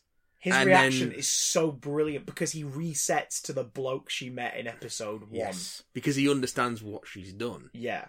And And, and and all that progression of them up to that point of Yes. her of her reawakening like the man he is really the man he used to be yeah, resets because he's like no why the hell did I do this why did why just did I trust shuts you him down. why did I and especially because like a week before it had happened ag- as well uh, with Adam Yes. Yes. You again should know proving better. how essential that story is in that mini Yes. arc of Adam. It's there to reestablish that like what am I, what am I doing? I'm better off alone. This is ridiculous. Like the Yeah. risk is too big. Yeah, and oh god, hit me. What what why? Why is Father's Day on your list? Hit um it's got that emotional punch of of this woman having to watch the father that she never knew die and then die again and then die again Hmm. and give it all up. She has to give it all up. She knows that she could have memories and a life and uh, with him, and she has to, and she gets, she gets it, and then she has to give it all up. And the fucking Reapers, Hmm. which are great, cool monster designs. like they basically feed at the wounds of time Yeah. Mm. and cleanse the wound by eating everything and Yeah. everyone affected by it but because there's no time lords to keep them in check anymore because the insinuation is that the time lords allow them to exist yeah, but they keep them in check they keep them at bay so it's like something goes wrong the time lords let them eat a few people like to clean it and then go right and they step in and they prevent And it fix it, yeah. and now the time lords aren't there anymore so they're just running amok. they're just running amok and they're going to keep devouring people. And it starts like there and it spreads. And it's yeah, oh, it's so good. and it's yeah. stuff like uh, the It's- kids it's- it's the- disappearing it's the off the first way of swims at the thinking about- park. yeah. Like, little, little shots like that. The um, the POV shots, just like the red, Yeah. the red filter on the lens. the and, opening yeah. the TARDIS to find it an empty box. That's his panic is so brilliant Yeah. at the moment uh, because dirty- because they start to affect like how time works and Yep. stuff. So the, the TARDIS is now just And- at the- at least in that moment it's Yes. now just a police box. and creepy stuff like um, the phones trying to phone out, and it's just the Crick and Watson, uh, the not Crick and Watson, um, the the original the Alexander Graham Bell message. Yes. Yeah. Oh, fuck, I- I forget about that every time. It's and then so when I watch it, I go, creepy. oh, that's really Because it's because weird. Yeah. even if it's just an innocuous thing, it's just Watson, come here, I need you. But it's that crackly quality to it, Mm. and the repetition of it that makes it really creepy. The driver just circling down here, so it, it- the time is Oh, Yeah. trying to fix itself by putting this driver just in a loop around, not Around even the church. not Like, even he- around the he's- church, just on one corner. Yeah, and he's, he's nowhere near where, where the accident happened. No. but it's time like That's trying how it ha- so hard. Yeah, it has to fix itself. And Pete's realization That- yeah, in knowing what he has when to he do. realizes that he's not meant to have lit. Oh my god, that's so horrible. When he first realizes it's Rose, it's really sweet. And then when he first starts to cotton on that I'm meant to have yeah, died. I'm not supposed to be like alive. everything you told me about me, you is a lot. You fibbed. Yeah, because you didn't you didn't want me to feel bad about not being there for you and he takes it that personally as well not like you didn't want you didn't want me to worry about the fact that i was meant to have died it's you didn't want me to feel bad that i wasn't there for you yeah. and it's like oh my god camille Kajori's performance in this and her costume and hair No, Yeah, yeah, the fact they because you're comment going on back it. to not uh, the it's like it's like 88 or 88, something like 88, that. 89. she's 19 in 2005 so Uh, 86. Yeah, she's a little bit older than all right I was. 86 87 Yeah. yeah um 86. So and Rose is a baby in it, so it'll be 86. It'll Yeah. be 86, 87. Yeah. And everyone is very much dressed for a wedding in 86, 87. Uh, it looked like my mum and dad's wedding photos. I was Uh, like, yeah. oh my god. Yeah, exactly.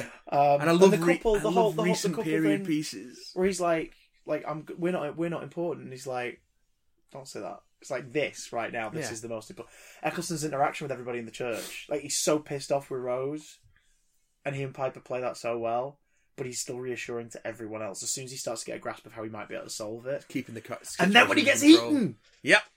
The doctor's gone. it's like, oh my god, what are they gonna do? Yeah. Like, that's so good. Yeah. talking to baby Rose, you're not going to cause the end of the world, are you? like he's trying to set like, and you almost feel like, is he just joking with the baby, or is he actually trying to set in her head Yeah. to remember this moment and to not fuck up? Yeah. like, Yeah. It's just again. I love it when the I I love it when the, the show leans into its time travel stuff and plays with it, and this Yeah. this one really does that, and also helps establish rules yes, Hmm. that come up time and time and time again, um, which is important. Important for genre stuff. You need rules. Rules are there to provide um, consistency, Yeah. which helps.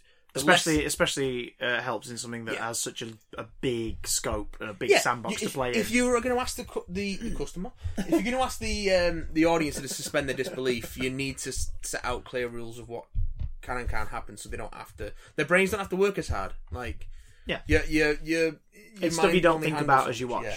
and you can focus on the characters and the story in the Yeah. moment. And if you think about it too much, it falls apart. When then that's not what you, that's not what you want. Oh god, just that imagery when he puts the key in midair Yeah. and the TARDIS just starts to appear around it slowly. Pretty good. Oh, it's so Pretty good. fucking good. It's so good. Yes, it is. Oh, I love it. Um, what's pick, man. your number seven? Number seven was a backdoor pilot for my favourite spin off. Um, and just fills me with such warm, glowy feelings, whilst also dealing with uh, themes of abandonment and and um, sort of to a level Stockholm syndrome and, and, Yeah. uh, uh, and I and know you what know this big is. serious themes like the chips tasting rubbish. My I number want to talk seven- about dodgy season two CGI. Mine series Let seven. me tell my you. number seven is season two, episode three. Uh, School reunion. School reunion. I love nearly school made my reunion. didn't quite make my list, but it nearly did. school reunion. The reason it made it on is because it fills me with warm fuzzies. Uh, It's, yeah, it's a warm fuzzies episode. It makes me so happy, and and and, and again, it's just so well shot. Um, the casting for everybody in it is superb, but it, it's the it's the the returning cast members brackets that really make it. Um, in in terms of the immediacy, you get to see what Mickey does when everyone's away, Yeah. and, and and you get the series without saying it verbally, but you get that acknowledgement of the spin-off media at the time of Mickey running Clive's old website, Yeah. Clive's old website. Um, Very good. You get Canine back, and the series gently mocks him through Mickey Because these for are being big a shit. naff little prop, but then he proves his fucking metal, and you go, all right, fair enough, Ah, see what you did there. eh? Hey. but especially, of course, Liz Sladen returning to the role of Sarah Jane Smith. Because again, this episode, along with the Five Doctors, confirms that K9 and Company is canon, and it Yeah. happened. Yeah. Um, but again, it's that great idea that he left her. As far as she's concerned, he left her. Yeah. And she didn't really get to deal with it in the Five Doctors because the Five Doctors is, oh my god, I've been snatching this adventure, and oh, here's the old Doctor. What's happening? She didn't get to confront the man who abandoned her Yeah. as far as she's concerned. And she does now, and it's that mix of joy and and anger that she plays it with, but she can't stay angry for long because she's such a nice person. And she She's that Sarah anger, that Jane. anger motivated her to do what he that what she presumed he would be doing. And to do that, investigate this weird stuff, delve into it, use her journalistic like background She's a and skills journalist. and just the way Anthony Head plays, like, oh, just writing a piece about me and school. Oh. He's just so slimy. Anthony Head's great. He's in it. so good in it. Forget the shooty dog thing. He's just so good in this. He's creepy. Yes, the Krillitane CGI, is dodgy. I would argue, didn't age well then. No, it, it looked dodgy when it came out. It looks dodgy but their now. design It's is really really, cool. good. yeah, again, another great figure from the character options range. Yeah, and the idea that um, the Quillitane adapt by taking the traits of the races they have Consume. conquered or planning to conquer. Yeah. Yeah. So like they can look human because that's how they're going to um, ta claim that world and take that world Yeah. by looking human. Um, the main one, like uh, uh, Anthony Head's character, is- uh, I can't remember the bloody headmaster's name now, but the, his character, Ah. he he chooses that form because he quite likes it, so he stays like that. But he's talking about the last planet they invaded was humanoids with really long necks and things like that. It's just this idea of they just blend in. They're not shapeshifters in the strict like we change shape. They're shapeshifters in a more chameleonic sense. They get Yeah. there and they just adapt to look like the people of that world Until they don't. until they don't want it. And then they look like big old freaking bats with mugs Yeah. and, and, and little eyebrows. Uh, the little scene in the cafe where Sarah confronts the doctor, and the scene outside where the doctor basically confesses to Rose why he did it. Like, Yeah. why he never says it's Sarah Jane, he says it to Rose. Yeah. She's like, "You're just gonna do that to me one day," and he's like, "I never, I never age. Like, I live forever. Imagine watching your friends grow old and die around you. I couldn't do that." And it's so well done because it's three episodes, uh, well, th- four episodes into this new Doctor, Yeah. and he's dealing with a very heavy theme for the character, and you buy that he's the same character we've been watching for twenty odd years. Yeah. For, for the for the twenty seven odd years of material that exists, like you Really, buy that really he's the same strong character. Um, the rivalry, the weird rivalry between Rose, who is at this point space girlfriend, and Sarah Jane is great, and the Mm-hmm. way it fades into them bonding over taking the piss out of him Ah, is wonderful. Does he still stroke bits of the console? yeah. Does he talk to it? Yeah, they're just pissing themselves. He looks over, and he's like, "What?" And they just start laughing. It's so good, and the ending feels like a nice bit of closure for Sarah Jane Yeah. because she, 'cause he says like, he says like, "I'll see you again." She says, "No, don't." Um, Just, say it. just please say, it. And he says goodbye, Sarah Jane Smith, and they have a big old cuddle, and he leaves. And it's like, oh, that's great. Oh, it makes. yeah, I'm just thinking about it. It's giving me the warm fuzzies. And then it and then it gave us the Sarah Jane Adventures. It was the backdoor pilot. Russell confessed afterwards that yeah, I had an idea to do something like this. I wanted it to be Liz Sladen. Because she's the best. So here's a story I wanted to tell. Here's a show idea I wanted to do. If this story works well, it proves that that show needs to exist, and it did because he then had meetings with Children's BBC and was like, right, I want to do the spin off, and they went, do it. Give us a pilot, which was Invasion of the Bane, Mm-hmm. and we'll greenlight a series. But the series was greenlit before the pilot aired because obviously during the thing working on it, the pilot they went, yeah, no, this works. This make is gonna it. work. This is gonna work. Let's do it. I love school reunion. What is your number seven? Sweet baby Matthew. We've already talked about this. Oh, Wars of Mars hey! for all the same reasons. it's pretty damn sweet. it's isn't it? fucking great. What do you want me to Pretty say? damn What, sweet. what more can I say about the Waters of Mars that hasn't already been said on this very podcast? I mean, it's Bowie base one, isn't it? yeah. fuck more do you want from me? It's great. What's next? It's a damn fine film. What's your number six? Number six for me is I think my only series four episode on this list. Yeah, Okay. it is. Uh, in fact, I, that's something else I noticed. I love Donna, but I don't have many series four stories in this or my honorable mentions. It's midnight. Oh, it, It's- oh, fucking already. We've been recording that long. No, Ah! it's one of it's one of the.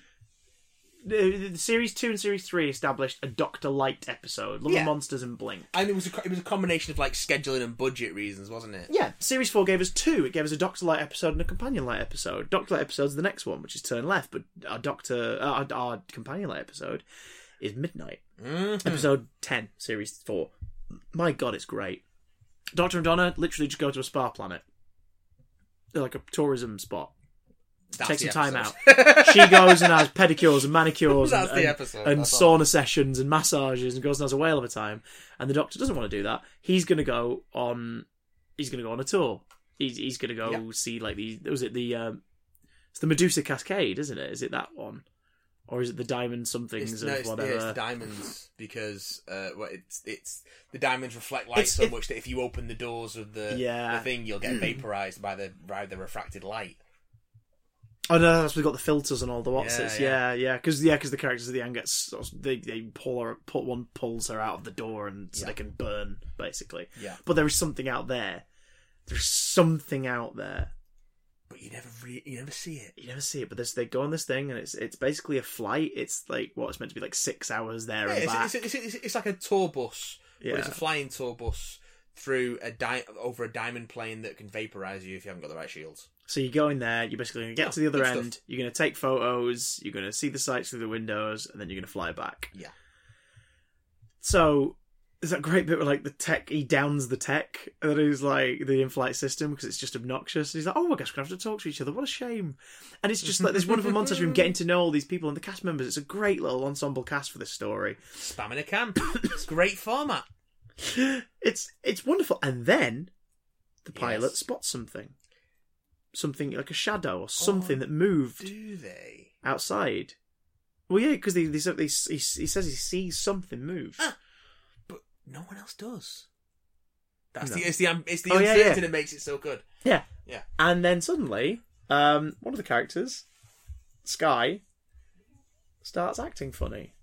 She starts repeating things that people are saying, like on a delay. And it's brilliant because it's Doctor Who does possession, Yes. but not in a big, dark, creepy mansion or, or, or anything like that. It's in a bright, white airplane cabin Yeah. with a batch of characters that, when introduced to us, are all kind of slightly comedic, and and It's- you know they're all exaggerated, sort of like oh the stuffy mum and the Yeah. and the emo kid, and and played by Colin Morgan, isn't it? and um from Merlin, uh, Oh, God, oh, and um you know you've got the the professor and his his apprentice and all this stuff, and there are all these sort of slightly bumbling, slightly caricature caricaturesque figures like the flight attendant who's a little bit too kind of annoyed that they're all not doing the protocol stuff she's trained for. Like she's Yeah. annoyed she's annoyed they're not she's annoyed they're not watching the in flight entertainment Just system because watch. like that's her routine and you know, and the two pilots who come across as really lovely, nice guys and then the cabin sort of I think the the, the filter goes up in the Yeah, cabin, yeah. doesn't it? And they get vaporized. Um, end of the world style.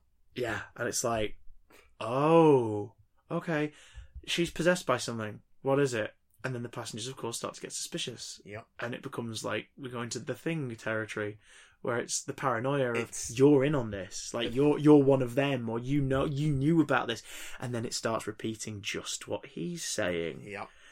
because it realizes that it can use the paranoia. It's it, it's a really smart concept used in a really smart setting. because all, all you figure out over the course of it is that it's using him and it's it's taking his knowledge Yeah. like it, it- as, as time goes on and then is disposing of him because he's the threat it's Yeah. convincing everyone around him that he's a threat Yeah. and it's the doctor at his most powerless like he can do nothing to stop what's happening because it's the people he's trying to save who are going to kill him Yeah. it's oh it's amazing It's a really, really, it's really so good. episode. good. Um, and it, it's the closest modern Doctor Who has really gotten to a play, A- Yeah. apart from maybe Heaven Sent, Yeah, yeah. like a story where you could do this on stage. Yeah, like you could basically. you could stage this. Yeah. There's no big effect shots. You know, And you can you could just do it that way. it's- The ambiguity of the monster is, like you say, is one of the key things. yeah. It's it's those it's when you set yourself a challenge like that as a writer that you Yeah. really have to bring your A game. And Russell brought it. oh yeah. Also, the fact he's so unnerved. Yeah. By the end, like he doesn't want to talk. You about al- it. you're like Dinosaur always makes a worried. joke, and he's just like, "N- no. You- And you're like, oh. You're always worried when the doctor is unnerved. So yeah, uh, Midnight's my number six. What's your number six, Squire? Um Again, another Doctor who only gets uh, one episode on this list. Um, but what an episode! Because it's also an episode with a classic monster. It is, and it's uh, also kind of the, yeah, it really is the episode again, similar to Tooth and Claw, where this Doctor and companion uh, relationship really kicks into gear Oh, and I. slides into place. Season five, Victory of the Daleks. oh, okay. Now that's going to be a controversial one, I think, to our listeners because that episode's always sort of seen as a bit of a, a cop out. well, you're fucking wrong. Because hey, yeah, we haven't mentioned this yet, but this is opinion, yeah. so it's not wrong. But debate and conversation is is welcomed. Uh, I'll tell you. I'll tell you why it's great. I'll tell you for how, and I'll tell you for why. Victory of the Daleks. Doctor gets a, uh, urgent summons from Winston Churchill. Winston Churchill, which of is great because course- it's the it's the series going. Oh yeah, this happens a lot. Yeah. you've just not seen it yet. Yeah, which is a fine, great idea. fine.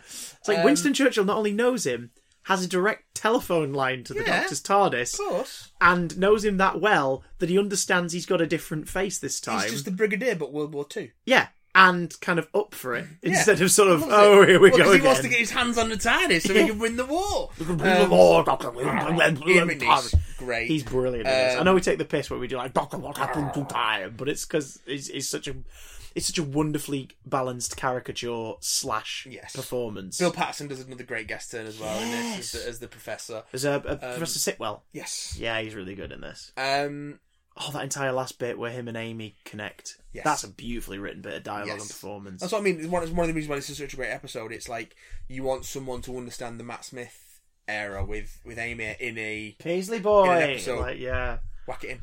Yeah. Yeah. Oh god, This yeah. is what this is what you don't like. That that it is a distillation of all the great stuff, and it's a Dalek story, and it's a good Dalek story, Hmm. and it's the Daleks being creepy because they are posing as British built robotic drones. I am your soldier. Ironsides. Which which we haven't heard since Evil of the Dark, uh, Power of Power the of the Daleks. Daleks, yeah. Um, I am your servant. And then at the end, you get this. Which is nice. It's sort of it's sort of it's sort of a modern homage to a, a story Yeah, that we can't it's- really see anymore. Although now we've got a version we can Well, watch. yeah. But yeah, it's consistency through theme of it. It's what it's Dalek stories are always at their best when they not necessarily reference the history of the Daleks in like a John Peel writing BBC Yeah. books sort of way where he's like, I'm going to retcon all of the Dalek stories into one timeline, it's going to make no sense. I don't know if that's what John Peel sounds like, I doubt, I doubt it. Um, not John Peel the DJ, John Peel. yeah. I was gonna say So like, wait a different minute. person, different That was it. um, uh, but also, uh, y- yeah, at the end, I mean, you get a Spitfire dogfight with a Dalek ship in space. Danny Boy to uh, Broadsword to Danny to the Boy. Doctor. Yeah. Oh my god. Um, That's pretty. Yeah, the visual of that is very cool. and I also really, really like the new Dalek paradigm. The new Dalek designs that You debut in know, this episode, I, I- fucking love them. I don't hate them, and it, I it's mean- especially when they chrome them up later. Yeah. they look tasty. and I and it really But it's too late. really pisses me off that they never used they never went into they just chicken out.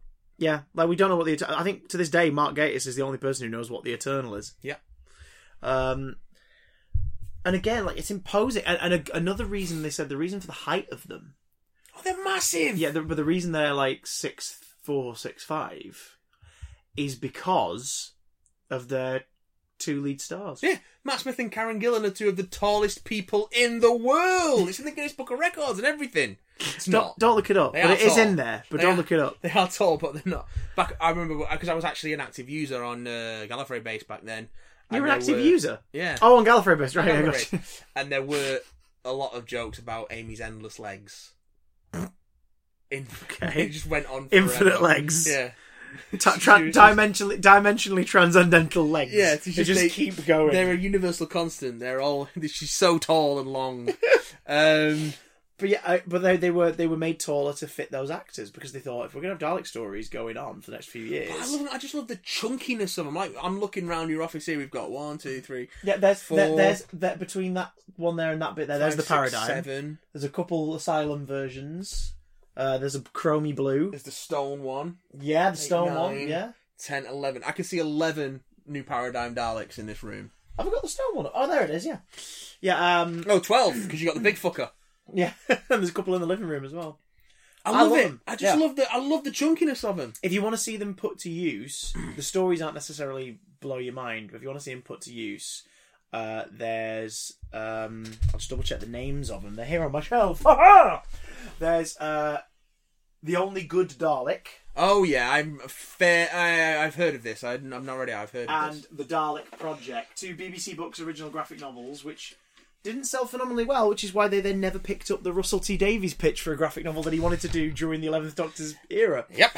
um, which sucks because that would have been amazing. But those books, you, you get to see the drones and the strategists primarily. Yeah. You get to see the weapons cache being used, the idea that they have different armaments inside the torso, Oh, that's cool. uh, inside the skirt that then come out of that hatch at the back and swirl Oh yeah, because because it was gonna yeah they swivel round on the on the ring Yeah. The arm, yeah, yeah. You never got to see any of this in the Ah. show, but it, the the books do delve into it a bit. I would have loved that. and I- and I and I do I do like the fact that it looked like we were going to get more with them. Like in Asylum, the Supreme is one of those Supremes. Yes. and he's being guarded by two drones. Yeah, and then the rest of them are the Bronze. So it's like fine, whatever. whatevs. But you know, like I, I get people's criticisms, but I agree with you in terms of like the story, Yeah. the way it is a nod to a previous Dalek tale. and it's just a, you know, it's it's it's Um, forty five minutes of good tea. You don't need to know much about the Daleks, if anything. You don't need to know much about the show. It's just it just throws you in. And it's the first proper nice little setup of the ongoing mystery where he's like, wait, how do you not know what these are to Amy? It's like they invaded your planet not too Yeah, long yeah. ago. How do you not know what they are? And it's the first kind of thing of, huh, What's what, going on? what's here? happening? And then, of course, that great shot at the end when the TARDIS dematerializes and on the wall behind where the TARDIS was. Is the crack? The crack. Good My shout, crack. actually. Yeah, I- I- do you know what? As weird as it sounds, I'm glad it's in your top 10. I, I'm I glad like it's in that my top episode 10. getting a bit more love. Because I like that episode. Number five. Number five. This is the most recent story Okay. on my list. On your list. It's also uh, the only one featuring this incarnation. Although I'm going to add an honourable mention actually Yeah, because there's one yeah. I've just there's one I've just remembered, and I'm going to add a chuffing honourable uh, mention. Yeah. But uh, this is the only story from this Doctor in my top ten, and it's Rosa. Rosa From series Rosa, 11. Rosa, Rosa. Parks. Yeah, Um, not not not not no. Rosa Diaz. Sorry, I love. sorry, I love Brooklyn me. Nine some- Nine fans. Beautiful Rosa. Oh God. I, I loves me a historical Doctor Who. Oh, yeah. I really Love love, a a historical. historical. And they are very few and far between, and they're very few and far between without there being a big elaborate alien CGI beastie in it or something. Mm. Um, I get it. You want to hold your young audience's attention in modern day. That kind of has to be the hook for a historical, your alien interference, Yeah, which is why Rosa was so pleasantly visually visual. visually um low key our alien interference to the story was a time traveler who was humanoid and Probably not, human. and not a big weird beastie and that's because mallory blackman understood going into writing this episode yeah this is this is something so sensitive Mm-hmm. culturally, racially, that to trivialize it by doing what you would normally do with a Doctor Who historical Mm-hmm. would not work. It would be insulting, Oh, can and, it, you and it would it imagine? would get rid of the point of what this episode is there to do, which is to educate. It, it's Doctor Who. Imagine them doing this with Ste- under Stephen Moffat. you know, I could, but I, I don't think they'd handle it with That's what the I mean. depth, Like, can you- because he wouldn't have hired Mallory Blackman to write it. He wrote it himself. Yeah. Because he thinks he's a genius. No, genius is the wrong word. Clever. Uh, Um, no, I, but but I think it's it's, it's to do with Synonyms. Mallory Blackman and her approach. yeah. It's to do with those lead performances. Yes.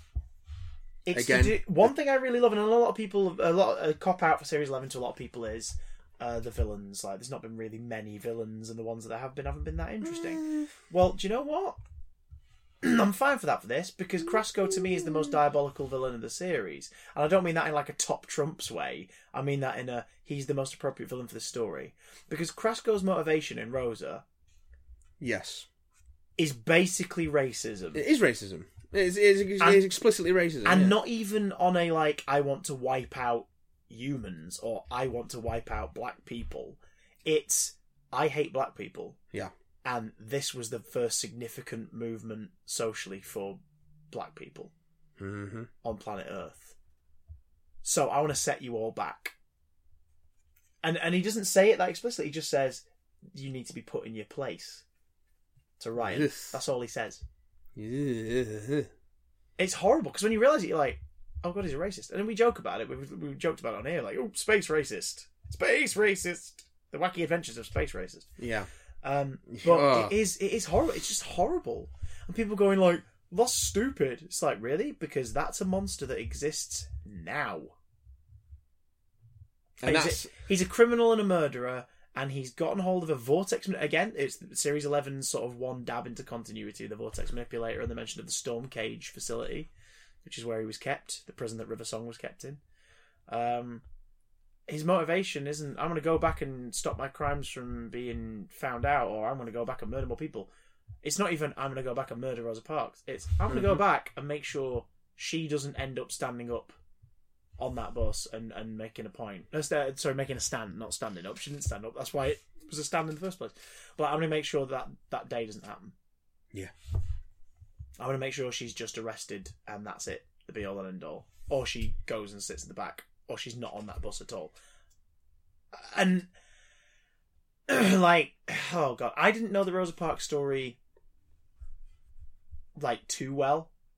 I knew that it was she fought against the system and it was to do with the segregation on the buses and everything. Yeah. And that her fighting against the system started many conversations that eventually led to America starting to reassess what the fuck it was doing. Mm-hmm. That's as much as I knew.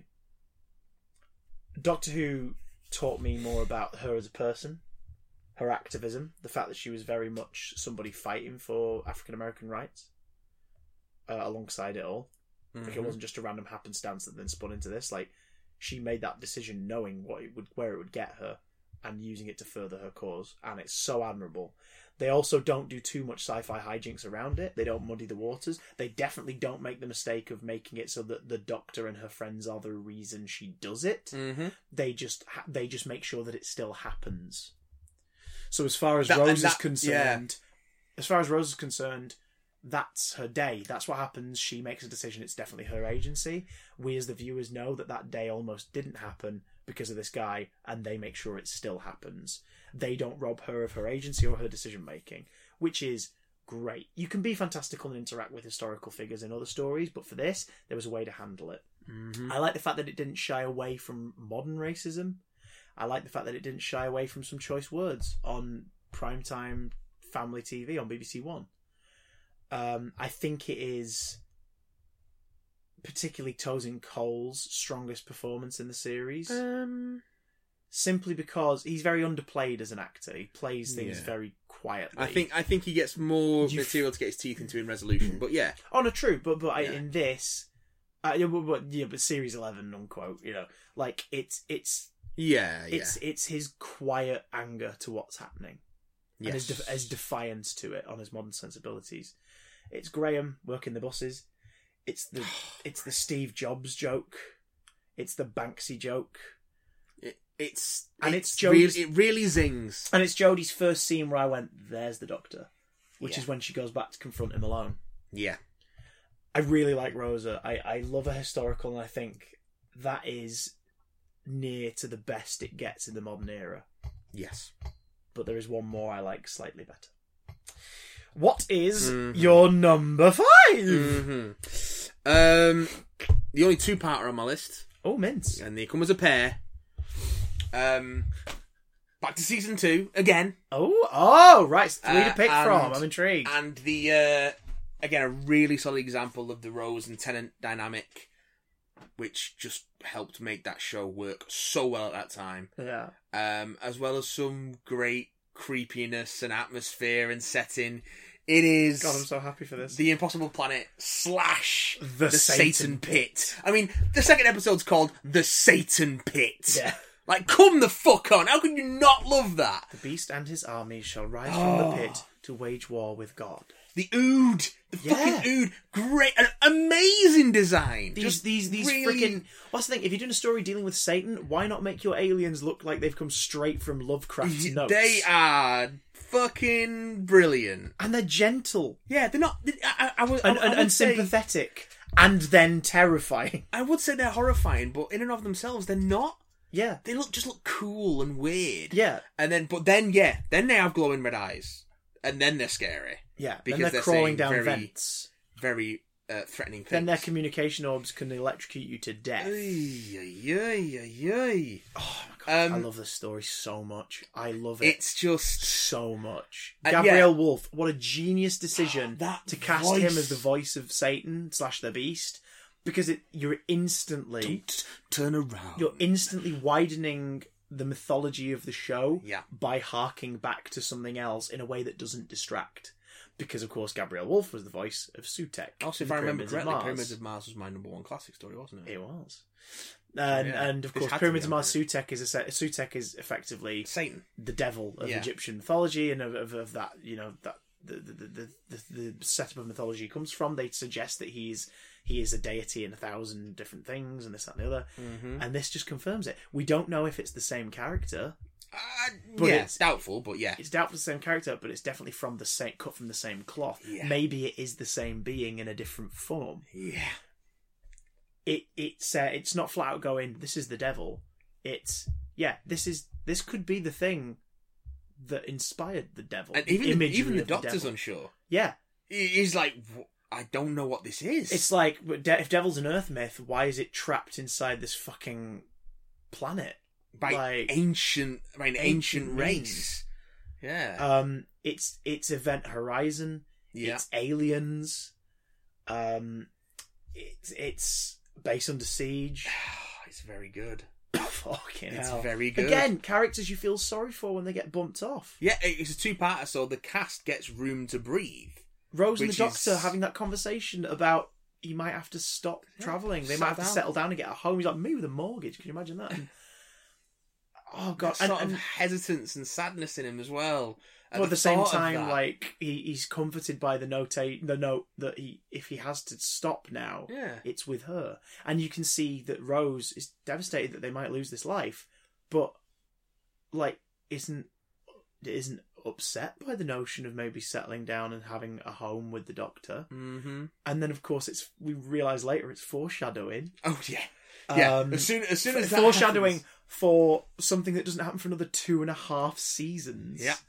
like but it's also oh my god at that point, right in front of all, you're like, yeah, they're gonna get torn apart in a uh, in a heart wrenching moment. because in a series that does put some people off like oh space boyfriend space girlfriend we've discussed this before especially on the podcast now it's 10 that is so by design on purpose because it's a part of his character arc as well as this second series Yes. character arc but this episode is the least sickly that relationship is to to folks like Yeah, it's the, and I le- mean, it's I- the I don't- least the least soppy it It is doesn't really get. It's very that human. sickly. Like no well there's moments like the series like the whole you know the way they're bantering and yelling at each other the big The- cuddles and the, all the this closest to uh, sickliness it gets is the the goodbye at Bad Wolf Bay at the end of Doomsday. but it's so But earned even that- because that- Rose, that's earned, it's so yeah. earned because Rose is our main character and we as viewers are about to say goodbye to her two Yeah. ye- two series in Um, Hmm. in an yeah. era of television where we have characters and we stick with them for like six, seven years, and it's like, oh god, we're saying bye to Rose already. Yeah. And I mean, this is she's so good in this.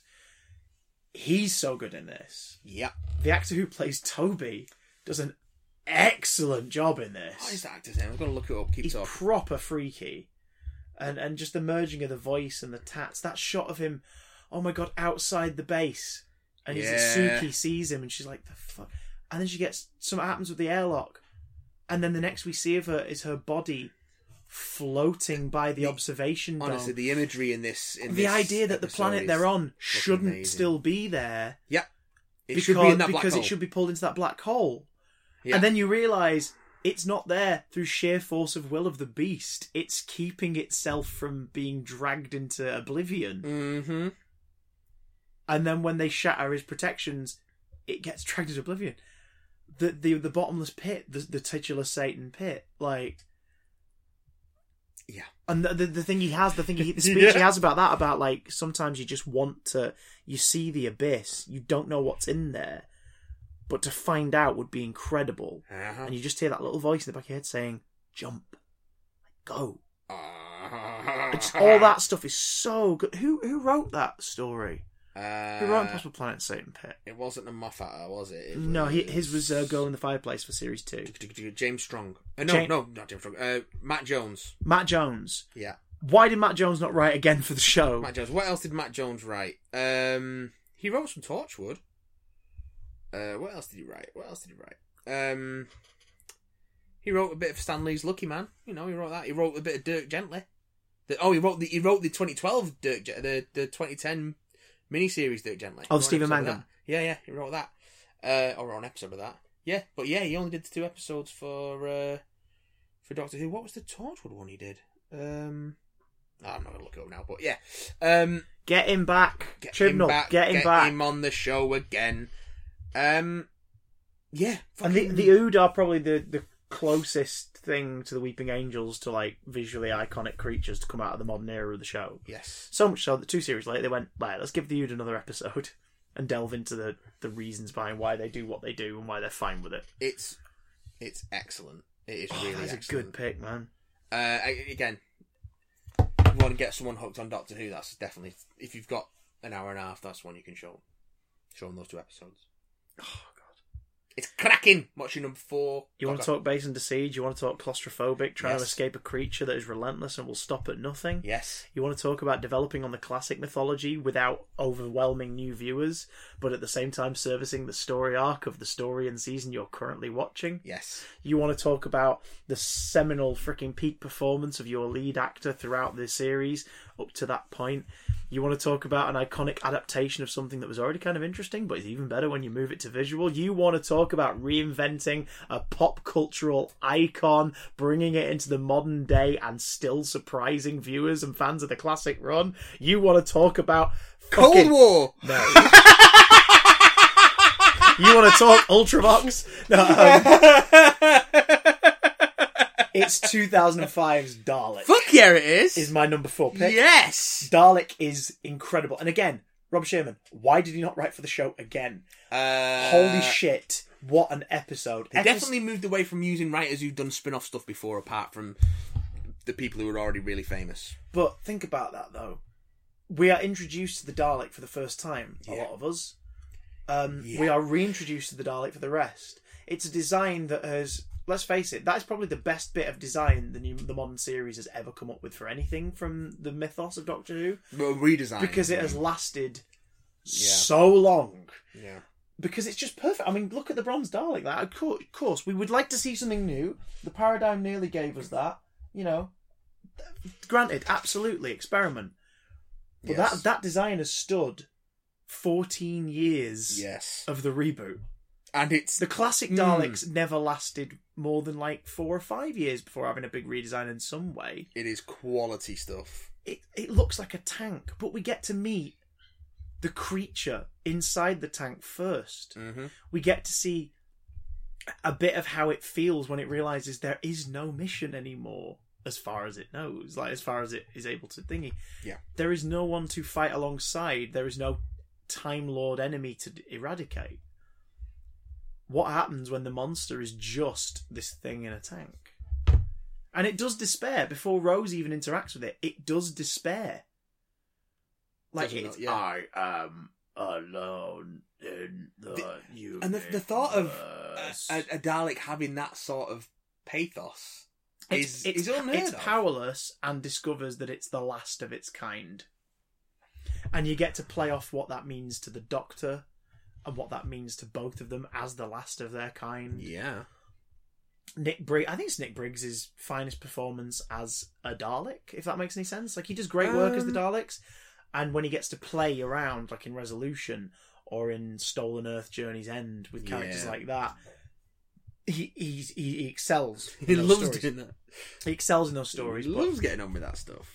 but this is so good because again, like Artron Energy, Rose touching the freaking shell of the Dalek is enough for it to basically in that moment be its most Daleky. It's just like that that Mhm. moment where it's just like systems reviving different and it's just like that build of the voice as you suddenly go, Oh God, Oh yeah. it's ready and that that ex that mix of dread and excitement of like they're screwed but also we can't wait to see what the modern series is going to do with the dalek let's see it, it's the smart decision of going hey look at how dangerous one is yeah. it takes out a whole base of trained military personnel Yeah. um you feel for rose that bit where the door closes you're like she's dead like she is going to die now Yeah. the doctor's fear and anger and, and everything like he's boiling everything he feels everything he hates about himself and about what the daleks did and what the daleks did to his people he boils it down and aims it at this one at first helpless creature Mm-hmm. um The supporting cast again, fantastic. Van Staten is secretary. Adam works really well in the story for what it is because it's that that normalcy. It's for Rose to bounce off of somebody who doesn't have all the weight of what hi her co-star is going to deal with in this story. So it's a smart decision um, to kind of have that. You know, oh, and everything's fine. It's set in the far off distant future of 2012. Um, it's uh, but smartly in a billionaire's military slash e- exhibition space underground, so it won't age. When it got to 2012, it didn't look out of place, No. um, which was great. Um, unlike other episodes set in 2012, you're destroying a council road with a council axe. I'm reporting you to the council. Um, Oh. Dalek, Dalek is phenomenal, and it's it's some of the best performances in the shows Uh, in the show's run ever. In the 50 plus years, Dalek is one of its finest Just- episodes. And I would argue, if you like ra- ra- um, rating Dalek stories, Yeah. it's got to be in your top two. It has to be. Because it is the perfect example, it's the perfect bottling of why Yeah. those monsters work. And Uh, yeah, and and, And it, how effective they can and it be. had such an uphill battle. yeah uh, well 40 40 odd years of of people like either getting used to them or just knowing them as that weird thing with the funny voice in those That- clip shows That can't climb stairs. yeah and and it tackles that head on Because in the nobody story. watched Remembrance, so yeah but it tackles it head on ta- but it, it's, I, I look at it now a more as, revelation for that matter. I look at it now more as a refresher like that that gag is Yes. a refresher to say to people who maybe didn't pay attention hey guess Oh. what it's gonna fucking float up after you and kill you This is what the Daleks were about. That is one of the eeriest line readings in the show. Mm. Elevate. and it just starts to hover. It's like, oh god. Very Dalek is good. amazing, and It's very, very good. there's a reason that it is a lot of people's favourite Dalek story. It's my number four in my top ten. What about you? What's your number four? I'm surprised we haven't had that much crossover, really. But that's kind of what's brilliant about this show. It can go anywhere, be anything, do anything. So there's so many to choose from. But we are definitely going to choose the same sometimes. Oh, okay. Because this one's Rosa.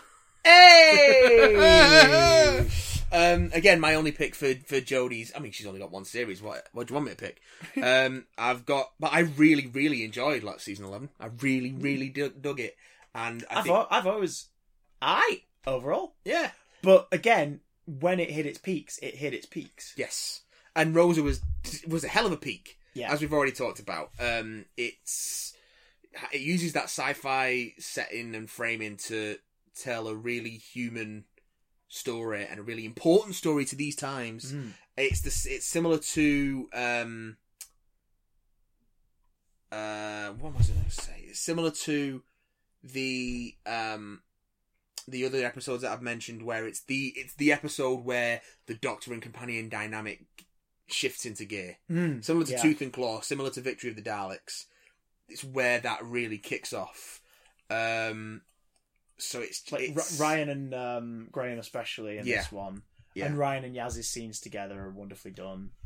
And yeah, but the Doctor also like acknowledging how capable they are. Yeah, Like Ryan gets beat in the face early in the story, and yet when he's about to leave into a neighborhood in a potentially dangerous situation for a young black man in America at that time, oh yeah, he gives them the whole like i'll be fine and you see the doctor sort of trusts him enough and is like okay like she, They've- she gives them she gives them agency she looks out for them but she doesn't hold them back if she feels that you know they they'll they can handle themselves they've all got spines and backbones and capabilities and skills and I'm watching oh when they all have to watch they get kicked off the bus. and graham's the graham's the Oh. passenger that It's wonderful. she has to deny a seat to It's just wonderful, and there's, there was so much I liked about Series Eleven, and I think it can all be encapsulated by. Again, it's an episode you show someone if you want to get them into Doctor Who. Like, Mm. This is what the show can be at its best. Yeah. Rosa, boom. especially the people who are like oh is it just like daft aliens and stuff it's like right Not this time. sit down and watch this yeah It's a time travel show.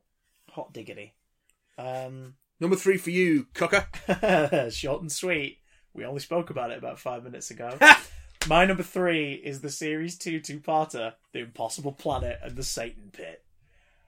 I don't know if there's more that can be said. It's dark. It's scary. Visually, it's fantastic. It's one of the few episodes to get a playset.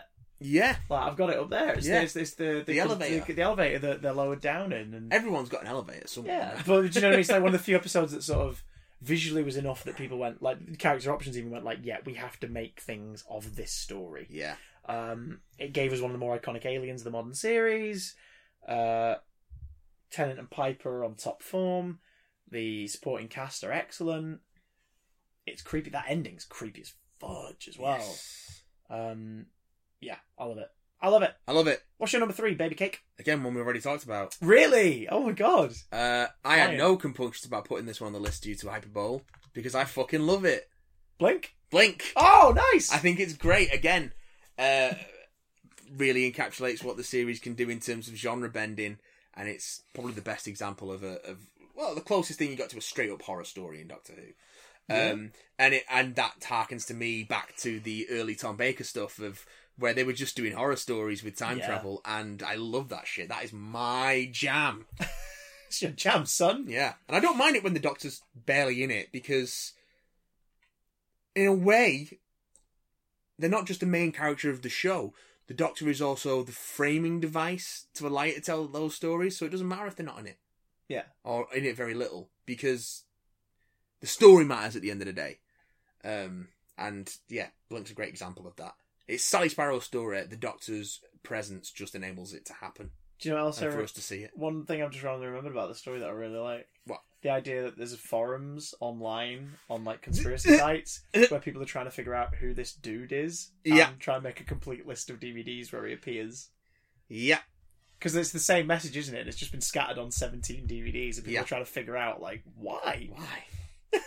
Such a great idea. Why is this? God damn it. God damn it. Um, Also, what a great idea for a monster threat. Like, Yes. they and it's a shame I, I understand that they diverge from this mo- this method in their next story Yeah. and it's used it's used really well in time of the angels oh sorry um angels take manhattan or whatever it is The angels in manhattan or whatever it is but um wow there are two stories in the modern era with in manhattan in the title Yes. Um, how Ooh. weird. uh, and both take No, place around well, the same time Manhattan. both take place around the same time Oh. How strange. Uh, I think That Ang- I is think the Angels one's a bit strange. later, but still. Um, but yeah, it's just the idea that that they don't kill you, they shove you back in time Yeah. and live off the energy of the days you would have lived out. They live off the energy of your potential Th- th- existence. just the fuck the, the con. It's What a great idea! Again. when Moffat gets Yeah. fairy tale, it works really when, well. when yeah when he's when he's good he's very good, and when he's bad he's dreadful.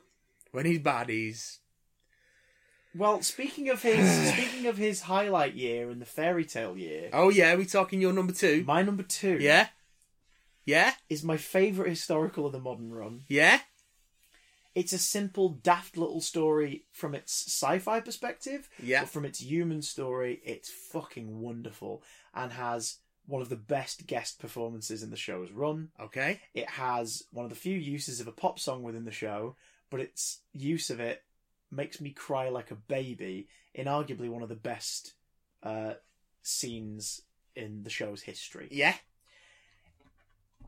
It's the Richard Curtis penned 2010 story, Yeah. Vincent and the Doctor. yeah I'm I'm so Even talking about it, I'm, I'm- starting to feel a little bit wibbly. I- I'm a little dissatisfied with myself that this isn't on my top ten because it is so good. It is one of the high points of the show. I mean, what a great! It has such a great setup. Like they're literally at the um the gallery, in Fr- the French gallery, and they're looking at Van Gogh exhibit. Not Be- because, because like that's Yeah. just that, that's their day out that day. Yeah, that's yeah. the Doctor and Amy's day out that day. And in the run of the series, it's great because it's him distracting her with nice fun days out because she's sad and she doesn't know why, and he knows why. Yes. because of the events of the Silurian two-parter and what happened to Rory. Um, and that's the only thing in it that stops it being a standalone. There's that very brief bit um, with uh, him knowing uh, uh, Vincent knowing that something's wrong. yeah. Um, and then I think it's at Vincent and the Doctor. Is it? Is it the very end of Vincent and the Doctor where she finds the wedding ring? No, that's the next episode, isn't it? I think she finds the wedding ring in his Uh, pocket. think so. I'm on to the Oh, yes. next one. But um, yeah, it's uh, it, yeah, it, it it's standalone in every other aspect, and like they're just on a day out at the gallery. That so th- that was their adventure that day. They Yeah. would literally just go in to look at a Van Gogh exhibition. It's it's lovely. It's what a so great lovely. idea! And oh look, Bill Nye in a little Little um. bow tie. li- Little little cameo. That's kind of fun. And also, I realised afterwards the bow tie thing is Matt Smith, but it also made me laugh. 'cause it's like Bill Nye, uh, as a professor of art in this case, Yeah. in a bow tie, Yeah. which is very similar to the other Bill Nye, The science guy. the science guy who wears bow Um, ties, and has a very similar look to Bill Nye's character in this story. Tony Curran's incredible. oh, Vincent Tony Van Curran's Gogh. Vincent is Just wonderful. So good. um, the notion of it being a creature that he puts into one of his paintings. Yeah.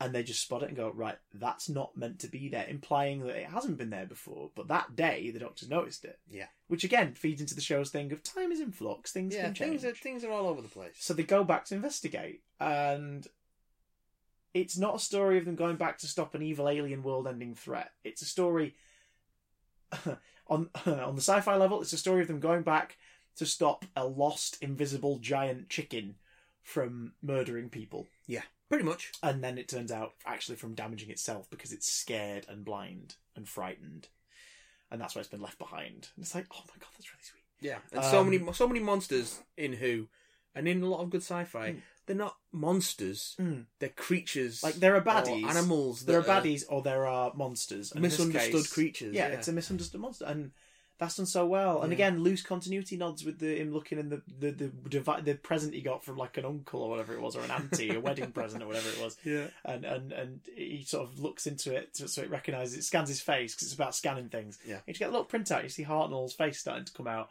Then you start to see the Trouton photo, and they just move on. And you're like, Very that's good. that's cute. Very That's good. a cute continuity nod. I do love I do love good continuity. Um, but Tony Curran is the reason this Oh, works so well. Him, so him, good. and Karen and Matt's interplay.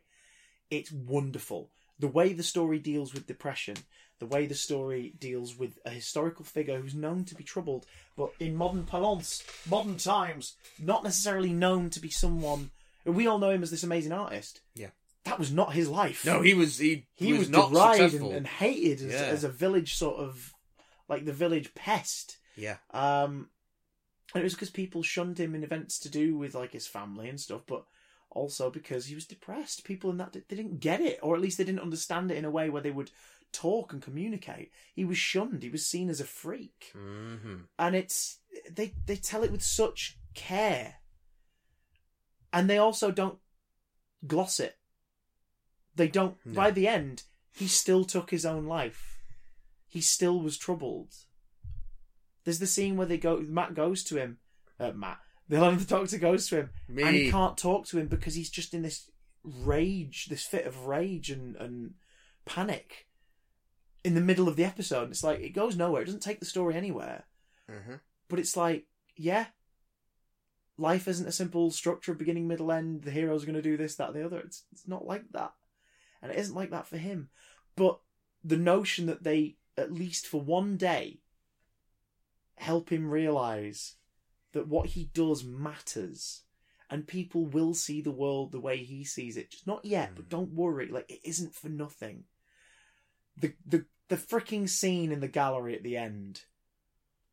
I can Oh, watch that man. on its own, Oh, and I man. feel, oh god, I think I need to watch Vincent the Doctor. tonight yeah. now. I just and it's not even in my top ten, and I need to watch it. Thank it's, you. It's it's the it's the pop song. It's it's perfectly chosen for that edit. Yeah. It's the shots. It's Bill's narration, um, and the way that's written. It's Tony's performance. Like, oh my god! It's won- it's wonderful. It's it is wonderful television. and then the fact that they don't stick with them yet. They No. they leave, and the camera stays with uh, Yeah. Doctor Black is the character. The camera stays with him for a moment before he sort of tweaks like, wait a minute. like, Oh this guy who he spent his life studying and he admires above all else and he knows his collection inside out. It's like, didn't even realise he was just fucking talking to him. Like, it's so, oh, I love Vincent and the Doctor so much. and Oh, it, it, man. it's, it's, Series 5 is one of my faves and, and I do adore it. I I, thought love the Series fairy 5 was tale really strong. nature, But that episode is the standout I'm- to me from series five. I'm It's- it's disappointed. the- It's, the, standout story. I'm disappointed that I couldn't fit more Series 5 in my top 10, but there's just so much Oh, that's all right. Eccleston and Tennant that I really, really love that I just, cou- I just couldn't make room for it. Well, in that case, Um, would you like to slap a big fat number two position on me? Yeah.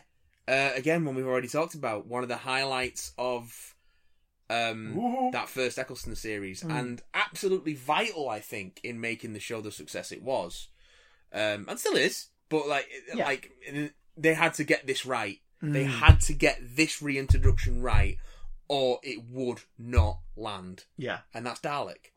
dude. Like, it had to be. It yeah. had to be as good as it is. And just think or as it well, wouldn't work for a period of time in the behind the scenes, they weren't allowed to use the Daleks. no. that story was going to be about what effectively later they reused the Tocklefane. Yeah.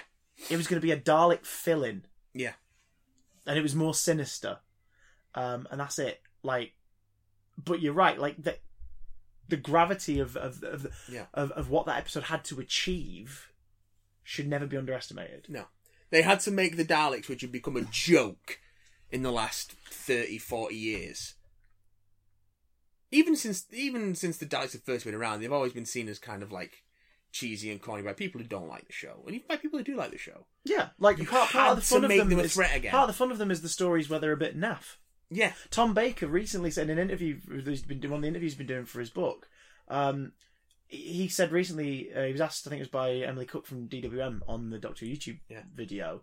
She said, "Who who the viewer has asked who are your favourite monsters?" And he said, "The Daleks has to be the Daleks because they're so rubbish, aren't they?" and and he but he always he talks about it from the POV of the Doctor. He doesn't say Yeah, they're rubbish, yeah. like they're rubbish. He says like they never learn, and that's why he loves them. Like they're so stuck in their way yeah, that's why he finds them compelling. They never change, and they never listen, and they never uh, they never assume the Doctor's going to be able to defeat them, and that's why he loves them because they're so stupid. And it's like that's great, but that's him. That's him Hmm. They're coming good from the POV foils, of the yeah. Doctor, which I They're think is good really foils. nice. But, it's, Um, but it's true, like that, that there is charm in their naffness, but they can be a threat. They can and they, be this scary. makes them a threat again in a Their big, bad initial way. story, they are scary. Yeah. Dalek Invasion of Earth, they are scary.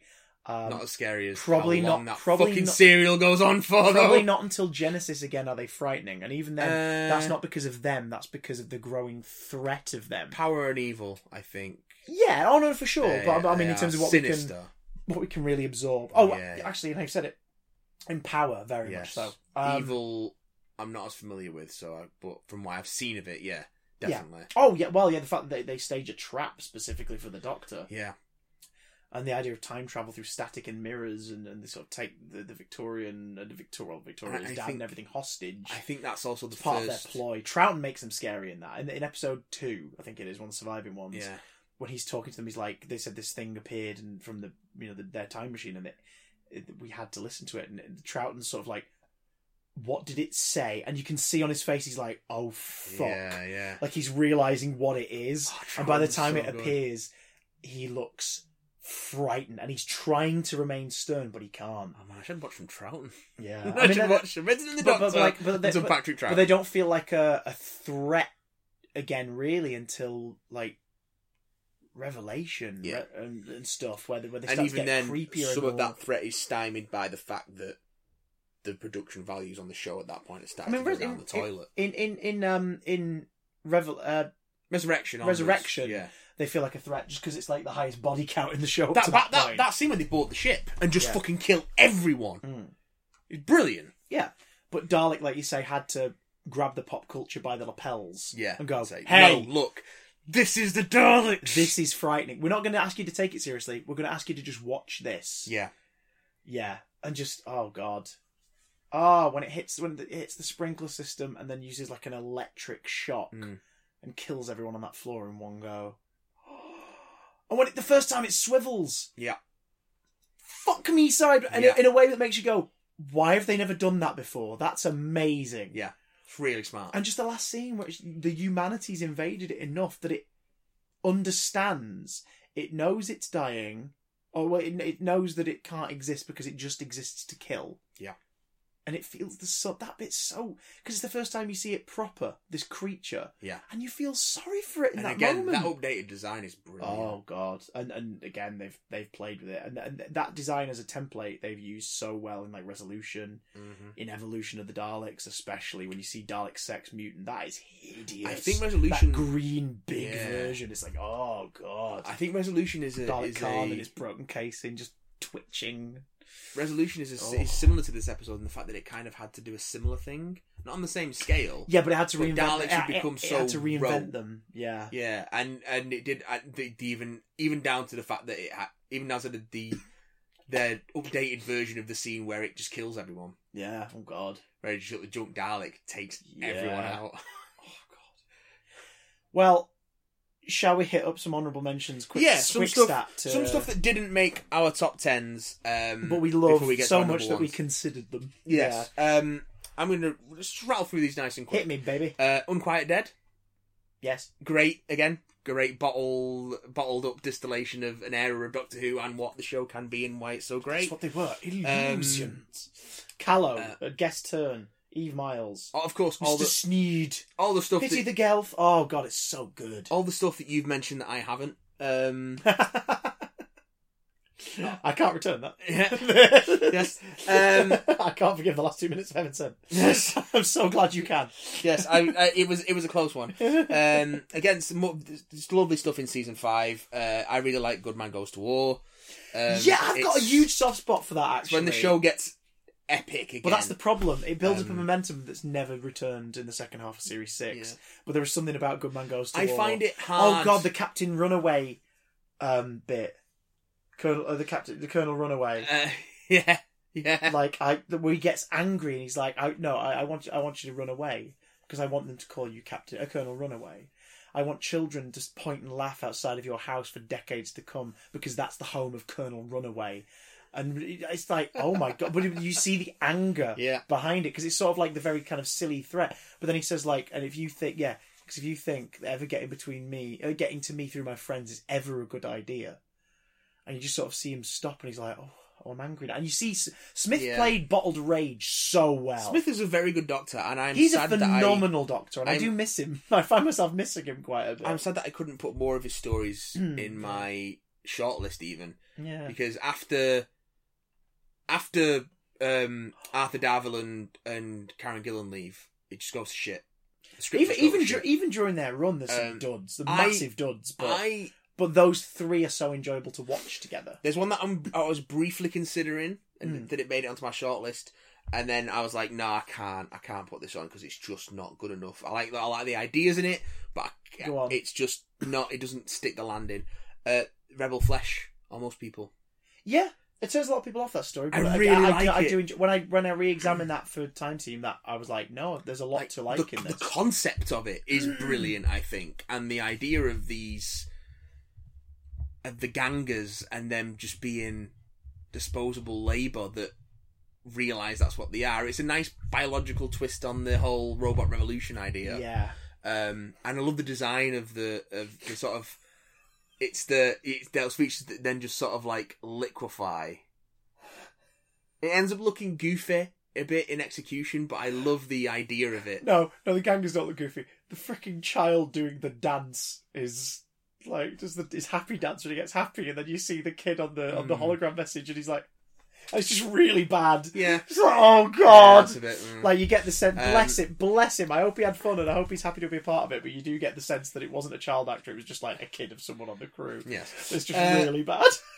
But um, I'd forgotten about that. so yeah, it's got issues. The gang of doctor, would you like a jelly baby? And you have that moment of, oh, fan service, but subtle, nice. Yes. And the brown shoes thing, and the fact they switch them over, and, and yeah. Yeah. there's some great stuff in there. I, I I like that too. The Pat. acid in the But environment that's- around them. yes. Oh, yeah. That's the uh, but that's the last Oh. like that that that and the good man goes to war because they kind of lead into each other. Well, the problem the That's- problem with that is again, like having sent the last two minutes of the Rebel Flesh, um, or, or the almost The almost Rebel people part two. second part. Yeah. Yeah, the almost people. The final two minutes shits all over everything you've just watched. Mm. because gangers are people. And then he blows up the Amy one. Yeah. You're like, fuck off, show. Yeah. But you know that was a ca- that was a case of that was Moffat's arcing stuff, and no one put their head down long enough to go, hang on, this contradicts everything we've just spent two Yeah, weeks yeah, doing. yeah. It's so strange. And it's, it's, it's, it's little things like that that I just couldn't put it. I just couldn't justify putting it in. Um, Mummy on the Orient Express hmm Yeah. again, one- probably Capaldi's be- best, along with Heaven Sent. Thin Ice as well nearly went on there. Thin Ice is fun as well. Again, Uh, the villain is just a racist. Yeah, that's not his main. Basically. That's not his main plot. But he, But, he yeah, says a racist he's thing, and the just a doctor just bigot. decks him in the it's face. a great moment, fucking great moment. Oh, um, it's been too PC. If you think that, you're probably a bit racist. Yeah, I, I love when the Doctor just goes like, "Fuck it." We Yeah, have to well, get he spends physical. all these saying like, "Don't get angry at him. We are out of. T- we are in a time where this stuff is- they're going to say things to you. You can't. Yeah, You can't react like that. You just can't. fucking and then he dead. can't help himself. Himself, it's Um, great. uh, I, got, I I really liked Series Eleven, so I got a few on my shortlist. I nearly put Resolution on there. I Mhm. nearly put Demons of the Punjab on there, Yeah, and I Oh, yeah. very nearly put the Witchfinders on there because that shit is my jam. Fucking witch trials, creeping supernatural stuff, mud, ba- uh, fucking mud zombies, and uh, Alan Cummings. Like, talking with King June. oh, it's so good! It's, camp as so fucking wonderful. Christmas. It's camp as Um, Christmas. Uh, so that nearly went out though. So that's that's that's my nearly list. Um, Um, My honourable mentions are uh, Army of Ghosts and Doomsday yeah, that that was uh, didn't quite end on my shortlist, but I was thinking about it. because the the opening premise is great, and then the reveal of it being a monster from earlier in the Yeah. series, It's all finding the, its way es- to escape the world that that story set on is a cool idea. But then the the, the sphere reveal of what's inside at the that's end of very part one good. was spine chilling stuff when it happened. Yeah, yeah. And then Russell T Davies gives us something that young fans of the show or fans who have been young at some point of the show have always wanted to see. oh yeah. We finally get to see the Daleks and the Cybermen interacting. But not only that, he makes them bitch at each other and Yes. it's some of the because it's it's a bit like oh damn it's, it's a your mama. It's a your mama fight. but it works so well. It's just like, what's it? Oh, it's the whole like you um It's not You- extermination. he It's says- pest control. no you know because yeah because it's, it's, it's the build up to that it's just like we number like one million Cybermen. How many are you? Four. You would defeat the Cybermen with what four Daleks? We would defeat the Cybermen with one Dalek. You are better in only one respect. What is that? You are better at dying. You declare war. This is not war. This is pest control. it's like, so good. oh my god, Russell, you make them bitches, and I love it. Good. I love it so much. And again, the, the ending payoff is great. If you are invested in series two, the ending payoff is really nice. and how are you not invested in series two? No, but like, for those who are put off by the soppy relationship, like it, it's all because of Doomsday. It's there to make you think, oh, look at them all happy go. Look, oh no, no, don't, no, don't tear them apart. No, no, no, don't do this. Rose is our main character. What's going on? And then- and then- And, it- and, Ah. it, and it establishes the thing that the Russell era did phenomenally, which was every series ended with a cliffhanger for Christmas. Um, which again, the cliffhanger at the end of series two yes is great. Just it's all sad. Yes. And there's hang on, is that sketch comedy actor Catherine Tate in a in a gown? The fuck is going on? It was Yeah. great. Yeah, Um, yeah, yeah. Rose because it brought the series back. It did it beautifully. It's a wonderfully written pilot. It's a fantastic 50 minutes of television. Wilson's dead. Um, it's it's just got so much pizza.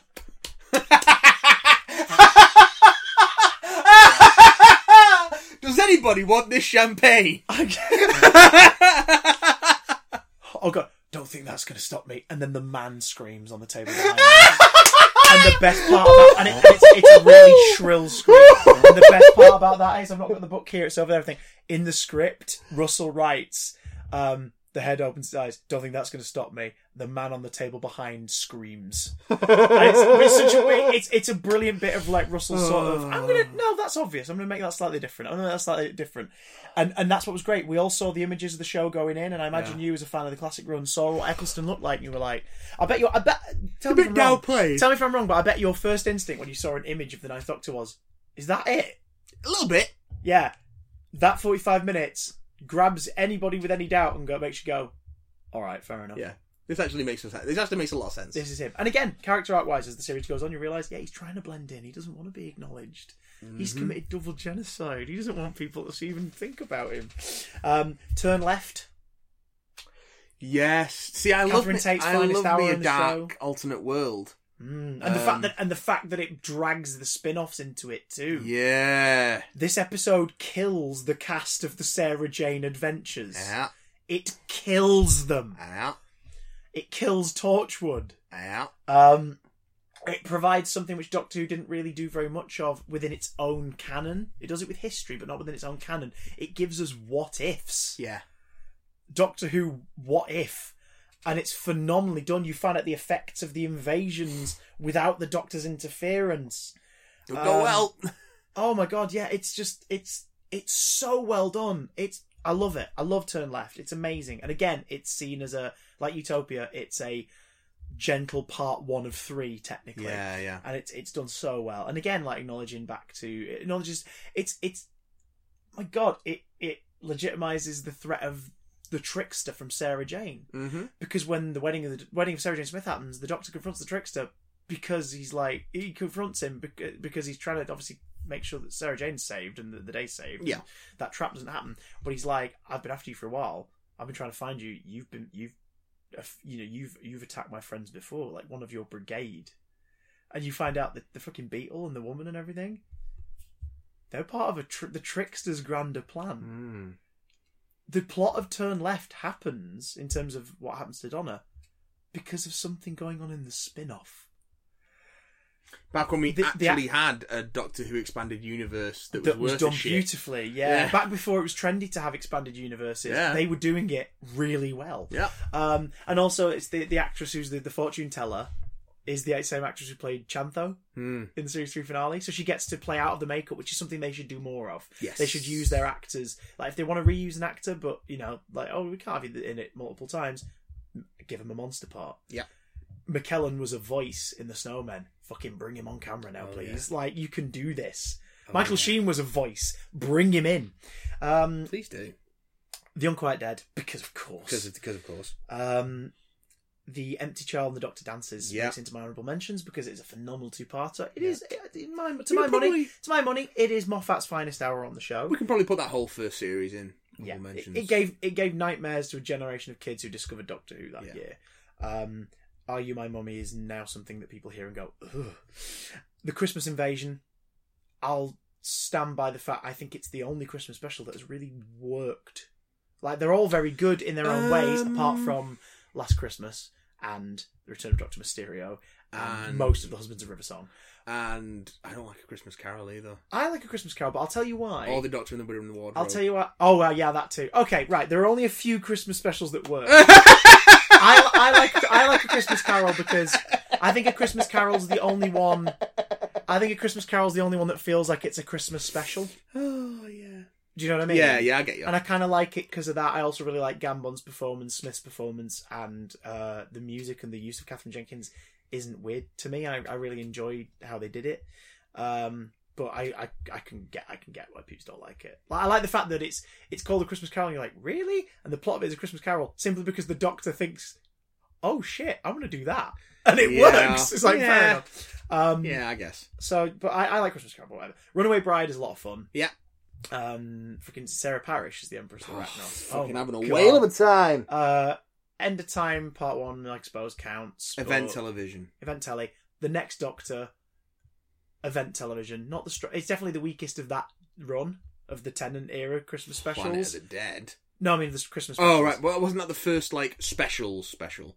Uh, yeah, Next Doctor is the first of the specials, Yeah. but it was a Christmas. All right, yeah, Christmas yeah, episode. okay, yeah. But again, great performance from David Morrissey and some cool ideas in there. Yes. Um, Voyage of the Damned. I love that the more I revisit it.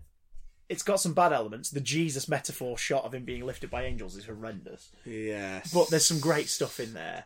Um, Yes, that is. namely, the absolutely fact that right. the only survivors out of your supporting characters, aside from um, uh, Mr. Copper, is the arrogant dick. Like, all the nice Yeah. people die. It's like, this is kind of different. And Kylie Minogue's great in it. Um, and it's Right, the first Papa Lappa. appearance of Wilf. Although we don't know he's Mm-hmm. Wilf yet, but it's Bernard Cribbins. Um, but Christmas Invasion is the only one where I'm like, Yeah. That's the one that I like. I like revisiting a Yeah. lot, and it's because it's Rose proving what she's learned over year one. She's dealing with it. Yeah. Harriet Jones defying our expectations and maybe not being the stable person. we like need all to be. politicians. Um, the the the Sycorax are a great monster idea. The idea of is essentially cheap voodoo putting the world at a standstill Yeah. and when Tennant finally arrives in full throttle for that last 10 minutes, Yeah. it's glorious. It is glorious. It's so nice. It is. Who Are you? I don't Oh! Like it's oh god. I love I love Christmas Invasion. I really really do. Um Day of the Doctor gets an honourable mention because again Because it's the 50th anniversary special. and to be fair, there is a lot to enjoy on revisits. yes. there is a lot in there that works. But the the Five Ish stuff Doctors that's left reboot hanging is that's- the superior anniversary episode. So... Five Five Doctors reboot and Adventure in Space and Time are the main cool things we got out of that 50th year. Yeah. But Day of the Doctor uh, and stick Night of the Doctor in the front of it because why not? Yeah. If you got it on the DVD extras, may as well watch that and then May watch as the well. special. May as well. Um, Day of the Doctor's got some really cool stuff in there, uh, and Resolution because I really enjoyed it. And when I revisited it to show it to Mm. Lucy when I got back, she missed it over Crimbo, the Crimbo period. Um, I really like, I really like the body horror and creepy tension of it all. Yeah. Um, I think the one-off Dalek is a cool idea, the Junk Dalek is great. and, I- and I hate the fact people go, "Is that what they look like?" Now it's like, no, No, you it's didn't li- watch the fucking episode, did you? It's bits of a Dalek armor. Twat! It's bits of Dalek armor and scrap metal turned into a Dalek casing. It's a one-off Dalek, and it's for a one-off Dalek, and the, so far the only animatronic Dalek prop. Yeah, Like for a one-off, pretty damn cool. because I can't see him using animatronic Dalek props going forward because it's just so much fucking. well, the only reason they did it work. for this is just because they wanted it to look so hodgepodge Yeah. that it had to be that kind of thin in the middle, and you Yeah. can't fit a person in that. No, you cannot. So makes sense. Not even Doug Jones. Not even a joke. And he's That'd be a too- tall ass Dalek. Yeah, he's too expensive anyway. Uh, Should right. we should we get to your number one? But let's break biscuit Break the biscuit. and get to number one. Um, and I think based on time, because it's quite late, ladies and gentlemen, uh, that we'll, we'll have a look at everyone's responses next week. We'll open next week with everyone's emails Okay. um, before we get onto next week's main topic, Yeah, give you more time to send him in as well. which could be a terrible film. We'll see. Anyway, Hmm. um, our number one Yes. for me, the number one Doctor Who story uh, in the modern era of the show. Someone going to call me biased, but fuck it. It's Bad Wolf and the Parting of the Ways to me. Okay. I don't think this is necessarily the best story It is not. or even the best finale of the modern run. It is not. But But character stakes. yes. the character arc of what's going on for those individuals. Yes. The show being a cultural touchstone at the time of release, Yes. tapping into the pop culture in a way that is very knowing, so it, it doesn't come across as pandering. It comes across as as mocking and loving at the same time. This is what made the idea of Doctor Who as event television Hmm.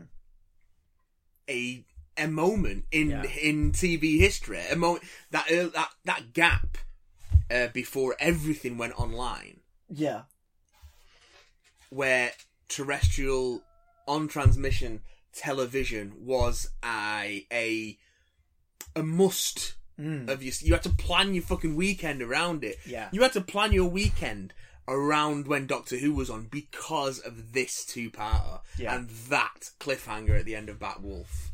the way that the story opens on such a jovial, odd, oddball. Yeah, I think I think for uh, me, tone that seems a little creepier as it goes on, and then by the end of episode one, you're like, this is the highest the stakes have been in this show so far. for me, the game show framing of Bad Wolf, Mm, the game station it's, stuff. it's yeah. a good idea, but it's it's a it's a little ropey and it hasn't aged well because it's No, so fair pop enough. It, it is very much a time capsule of Um, that time, but but I think for me that cultural. But as a that works for concept, me as it a works. viewer Yeah, yeah, of of this series because I fell in love with it on broadcast. Yeah. So because of that, when I see that stuff, I and this is why I admit that it it's not probably the best finale.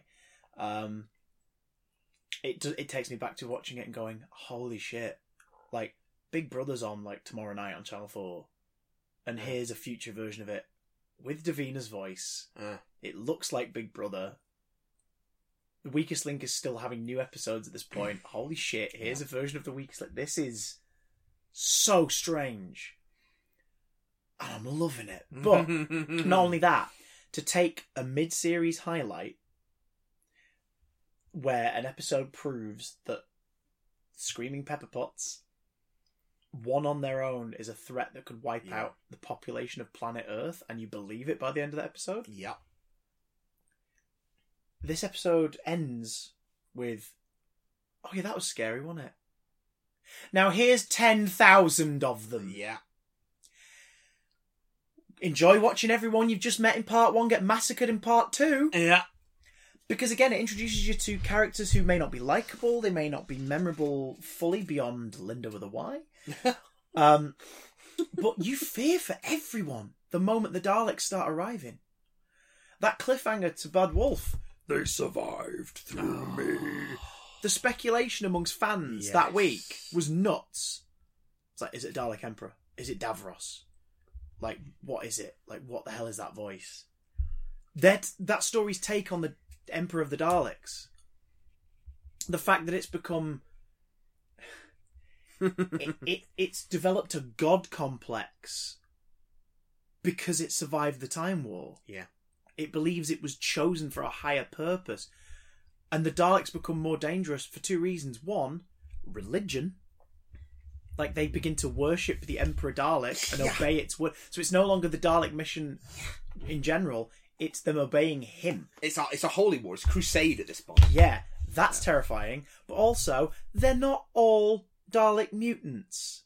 Well, they are, but they don't. That's not where they came from. For a good, like, I think this establishes like 100 years between. a long time. Yeah. between uh, the events of Long. I think it's 500 years between the events of Long Game and Bad Wolf. Yeah. For Satellite Five, which becomes the game station. Yeah. Which is again a great idea. They use the threads of the series to help sow this story. Yeah. Um, in a narrative that works on its own, but is a beautiful payoff if you're stuck with all 13 episodes. Uh, the game station has been like contestants get supposedly killed, and Earth has just got used to that. They're like, yeah, that's fine It's okay. which is again a frightening modern thing that does happen. We get used to things. We go, yeah, that's normal. Like, there's a reason why a bunch of politicians and journalists and, and anchors and comedians in the states keep saying, "Call out everything Trump does." It's because they know if you don't, eventually you're just gonna go, "Oh, well, there he is again," Yeah. and it'll just be normal. it's not normal. It shouldn't be seen as normal. In this universe, people have just got used to the idea that, oh yeah, if you're on a game show and you get it wrong, you die. And the only people who seem spooked by that are the people in it because they're finally in it and they're like, oh god, watching it, they don't give a fuck. They enjoy it. They eat that shit Mm. up. It's gross and frightening on its own. But then you find out the people that have died haven't been died. They've been transmitted to a facility where they are mutated and tortured and turned into new Dalek mutants. Well, Oh, not even that. He uh, the Dalek Emperor implies that they just get mulched and used as raw bi- biomaterial for growing new Dalek mutants. Yeah. and that we're at that point now where it's not the mutated people of Skaro anymore. It's them spreading like, well, Yeah. we're going to make more of us. But it, and it's just We are imperfect, but we hate everything else around us, so we need to be us. yeah. That's terrifying. And oh god, it's just the the design of the ship with the emperor in it. The design of the Emperor. Jack's goodbye when he knows he's probably not going to survive. Yeah. And two of the finest performances from Chris and Billy. Oh. in that series are in these episodes. For Billy, it's when she's back on Earth and she's in. Again, we're in the finale. And it's that beautiful idea of time travel Yeah. as a device. Like, Yeah. she's like, I'm stuck here and he's out there and he's going to die. And they're like, it's millions of years in the future. She's like, no, it's happening now. It's happening right now. Like he's taught me a cer- he's taught me a way of life that I didn't understand, but it makes sense. He teaches you a way, a better way of living your life, not because of the journey, not because of the travels, just how you exist, how you interact, how you, be. learn, how you be. and it's not fair. But the fact that he This is sends her, Sal off, he Beatty. sends her and the TARDIS off to for her to be home, and for the TARDIS to just gather dust on a street corner Yeah. because it'll save her life. And he's about to that the Delta Wave. He's about to relive his greatest sin. He's about to kill the Daleks and possibly then planet Earth to get rid of the Daleks, and then he can't bring himself to do it because he can't do it again. Of course he can't. And he's saved by Deus Ex Bad Wolfiner, but on purpose. Again, threads from the series. We Yeah. learn about the heart of the TARDIS from Bad from Boomtown. We know that like we know what Rose is like as a person. We are then learn very quickly she's going to die now. Yeah. And he, because she relieves him of the burden of having to commit that atrocity one more time. Yeah. He sacrifices himself to make sure she sees it past this day. And that kiss is a kiss of not. It's not a lustful kiss. It's not a ro. It, there's a romance element to it Yeah. but it's not a kiss of like I'm kiss me baby like it's not that it's it's a thank you and he takes on the burden knowing he's now going to die but it's because she deserves to live she has saved his life Yeah. she's also saved the life of everybody on the planet and everyone in the game station but she saved his life and he has to thank her for that and then and fucking then we get the two scenes that give me chills well three there's the, the one in the, caf- the cafe with rose jackie and mickey which again, in the middle of this big finale, we just cut back to that and we're back to normalcy, and suddenly it looks so drab. Like, do you know what I mean? There's no Mhm. pacing and excitement like at the start of Rose, where yeah, she's fed up, but here's her day to day. She's here, she's doing this. she's- Oh, like life's all hectic and It's a grey life. it's great and Yeah. it's just, oh my god. But there's the cliffhanger episode one where he uses a big brother catchphrase in a way that isn't corny or cheesy at all. It's full of fucking hope. It's great. It's a little corny, but it's great. It's a little It's, it's great because it's a it's not a catchphrase that makes you go oh Big Brother. corny. It's just it, it's just you know it is if you know Big Brother. It it's, works, It's a bookend yeah. to the It episode, works. and it also ends the game station element in episode one.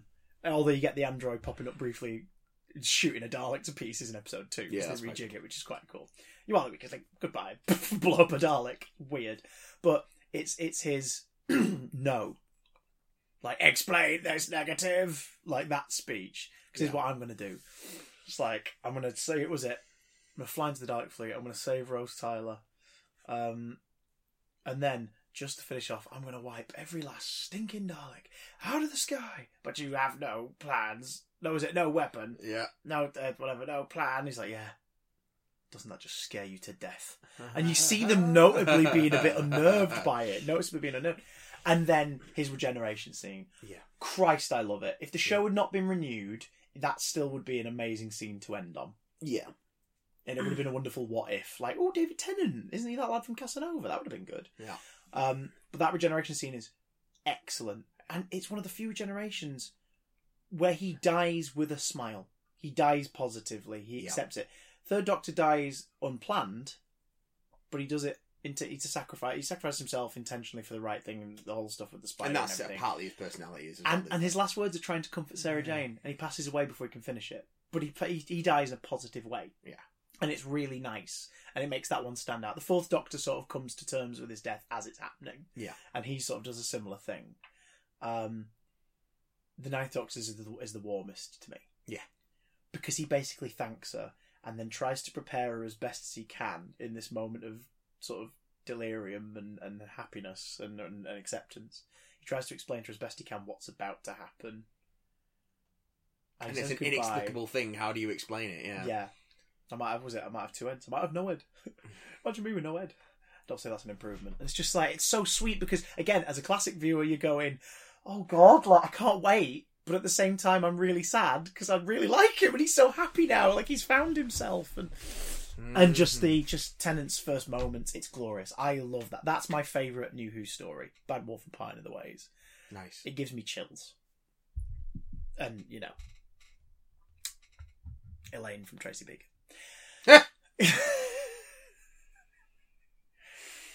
Matthew Watson, Yes. king Yes. of the uh, the Nine Realms, Yes. heir to the throne of Jotunheim, Yes. All these things. snooker player, More. No. porn star, never that. snooker porn star player, Possibly. pimp. No. What is your number one modern Doctor Who Sturai? Well, I can't go into as much. Um, I can't go into as much detail with this story as you did about Bad Wolf and Pattern of the Ways. Uh, partly because you've already mentioned it. Fuck! I'm looking down my list and trying to figure it out. Holy shit! Holy shit! Um, it takes my love of horror, of um, of situations with conflicting personalities in enclosed spaces and the frictions that causes. It takes simple character work, and it turns it into a riveting episode of television with a great premise, and it doesn't talk down to you. It doesn't over explain things. It leaves things ambiguous enough to the to the point where you don't know if you're satisfied by the ending. You're just glad that the, the characters you care about are out there. It's, it's midnight. Oh my god! I, you know what? I am delighted to learn this. Midnight is your favorite episode of modern Doctor Who. Yeah. Because it's Dude. so tight. I beg your And pardon? it's yeah, it's it's the the ambiguity the ambiguity of what the creature is, and even what it wants. Mm. Like you know, it wants to get rid of the doctor so it can. get- survive, survive, but, but what you- does it want next? Yes, you don't know what it wants after that. What's it gonna do? and you know it's malevolent. Like you know it starts to sort of enjoy. It's cruel. yeah, It is cruel, uh, uh, but you don't know what it. There's no, there's no info dump. There's no. th- There's there's, there's legends of a thing that lives in the things and that takes your fucking. So- no, it's just it just happens. everything we need to learn about it is told through Leslie Sharp's face Yes. and mannerisms. Yes. That's And all she's we know incredible about in it. She's this. great in it. Oh god. it's it's a hell of an episode of TV. It is just wonderful. Can you imagine what And the rehearsals must have been like trying to nail that speech pattern? th- th- I I imagine they would have been a joy to watch. Yeah. A, a uh, fucking excruciating to actually rehearse. Yeah. But a jo- but because it, like you say, it's a play. It it's it is it is it is sold by the actors, not by Yeah. the um the visual effects or the soundtrack per se. Obviously all these things play into it, set design and everything, but it's completely sold by its performers. Yeah. That's, what's riveting about it is the paranoia it induces and that feeling of unease. And that's a wonderful. That's one of the things I like so much about like genre TV, be it sci-fi or or fantasy with a horror bent.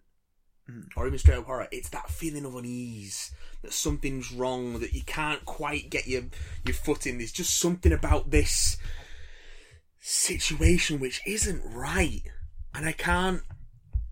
And you come out of it, and even though you're fine, you don't know if you'll ever be right again because you, you everything's just been so shaken. Of course, it, the show being the show, it you doesn't have that effect on the characters going forward. It, you- he's shaking it off. Never mind next time you see him. Because, but that's it's an ongoing serial show. But when you take those stories, the standalones, Yeah. to live in isolation. The survivor of a situation like that, or the survivors, if there are any, is never really going to be okay again Mm. because of what they've just had to go through. So it's all the other characters that that that, that go through that are just broken forever by what they by what they've had to go through, and it's I mean, Christ, it, the day is literally saved because at the last second, Yeah. the stewardess makes the call she's, she sacrificed herself. because she know it's like she starts to see the way he's acting, and it's like it's done something to him. It's selflessness. It's definitely that. It's, It's- not him. It's her. It's Like, the she's selflessness and strength of character that he inspires in other characters. yeah, That is also one of the uh, most brilliant aspects of the Doctor as a character. What they can do for the people that they encounter, how they can help them elevate themselves above the uh, the ordinary, the mediocre. They bring out the the exceptional parts of a person's personality. Hmm. but then even even sort of the tragedy around that. I'm just looking at the cast list. The, the hostess is played by Reiki Iola, Mhm. and in the thing, her character is literally called hostess Doesn't get a name. because that's the thing. In the episode, they make the point of someone saying, "Does anyone know her name?" Nobody knows the name. And it's just like, Nameless. oh my god, it's so morbid. I love it. I love it. I love it. I I'm so delighted that's your number one. I really am. Midnight is fucking great. Oh, that's some good telly. Fuck.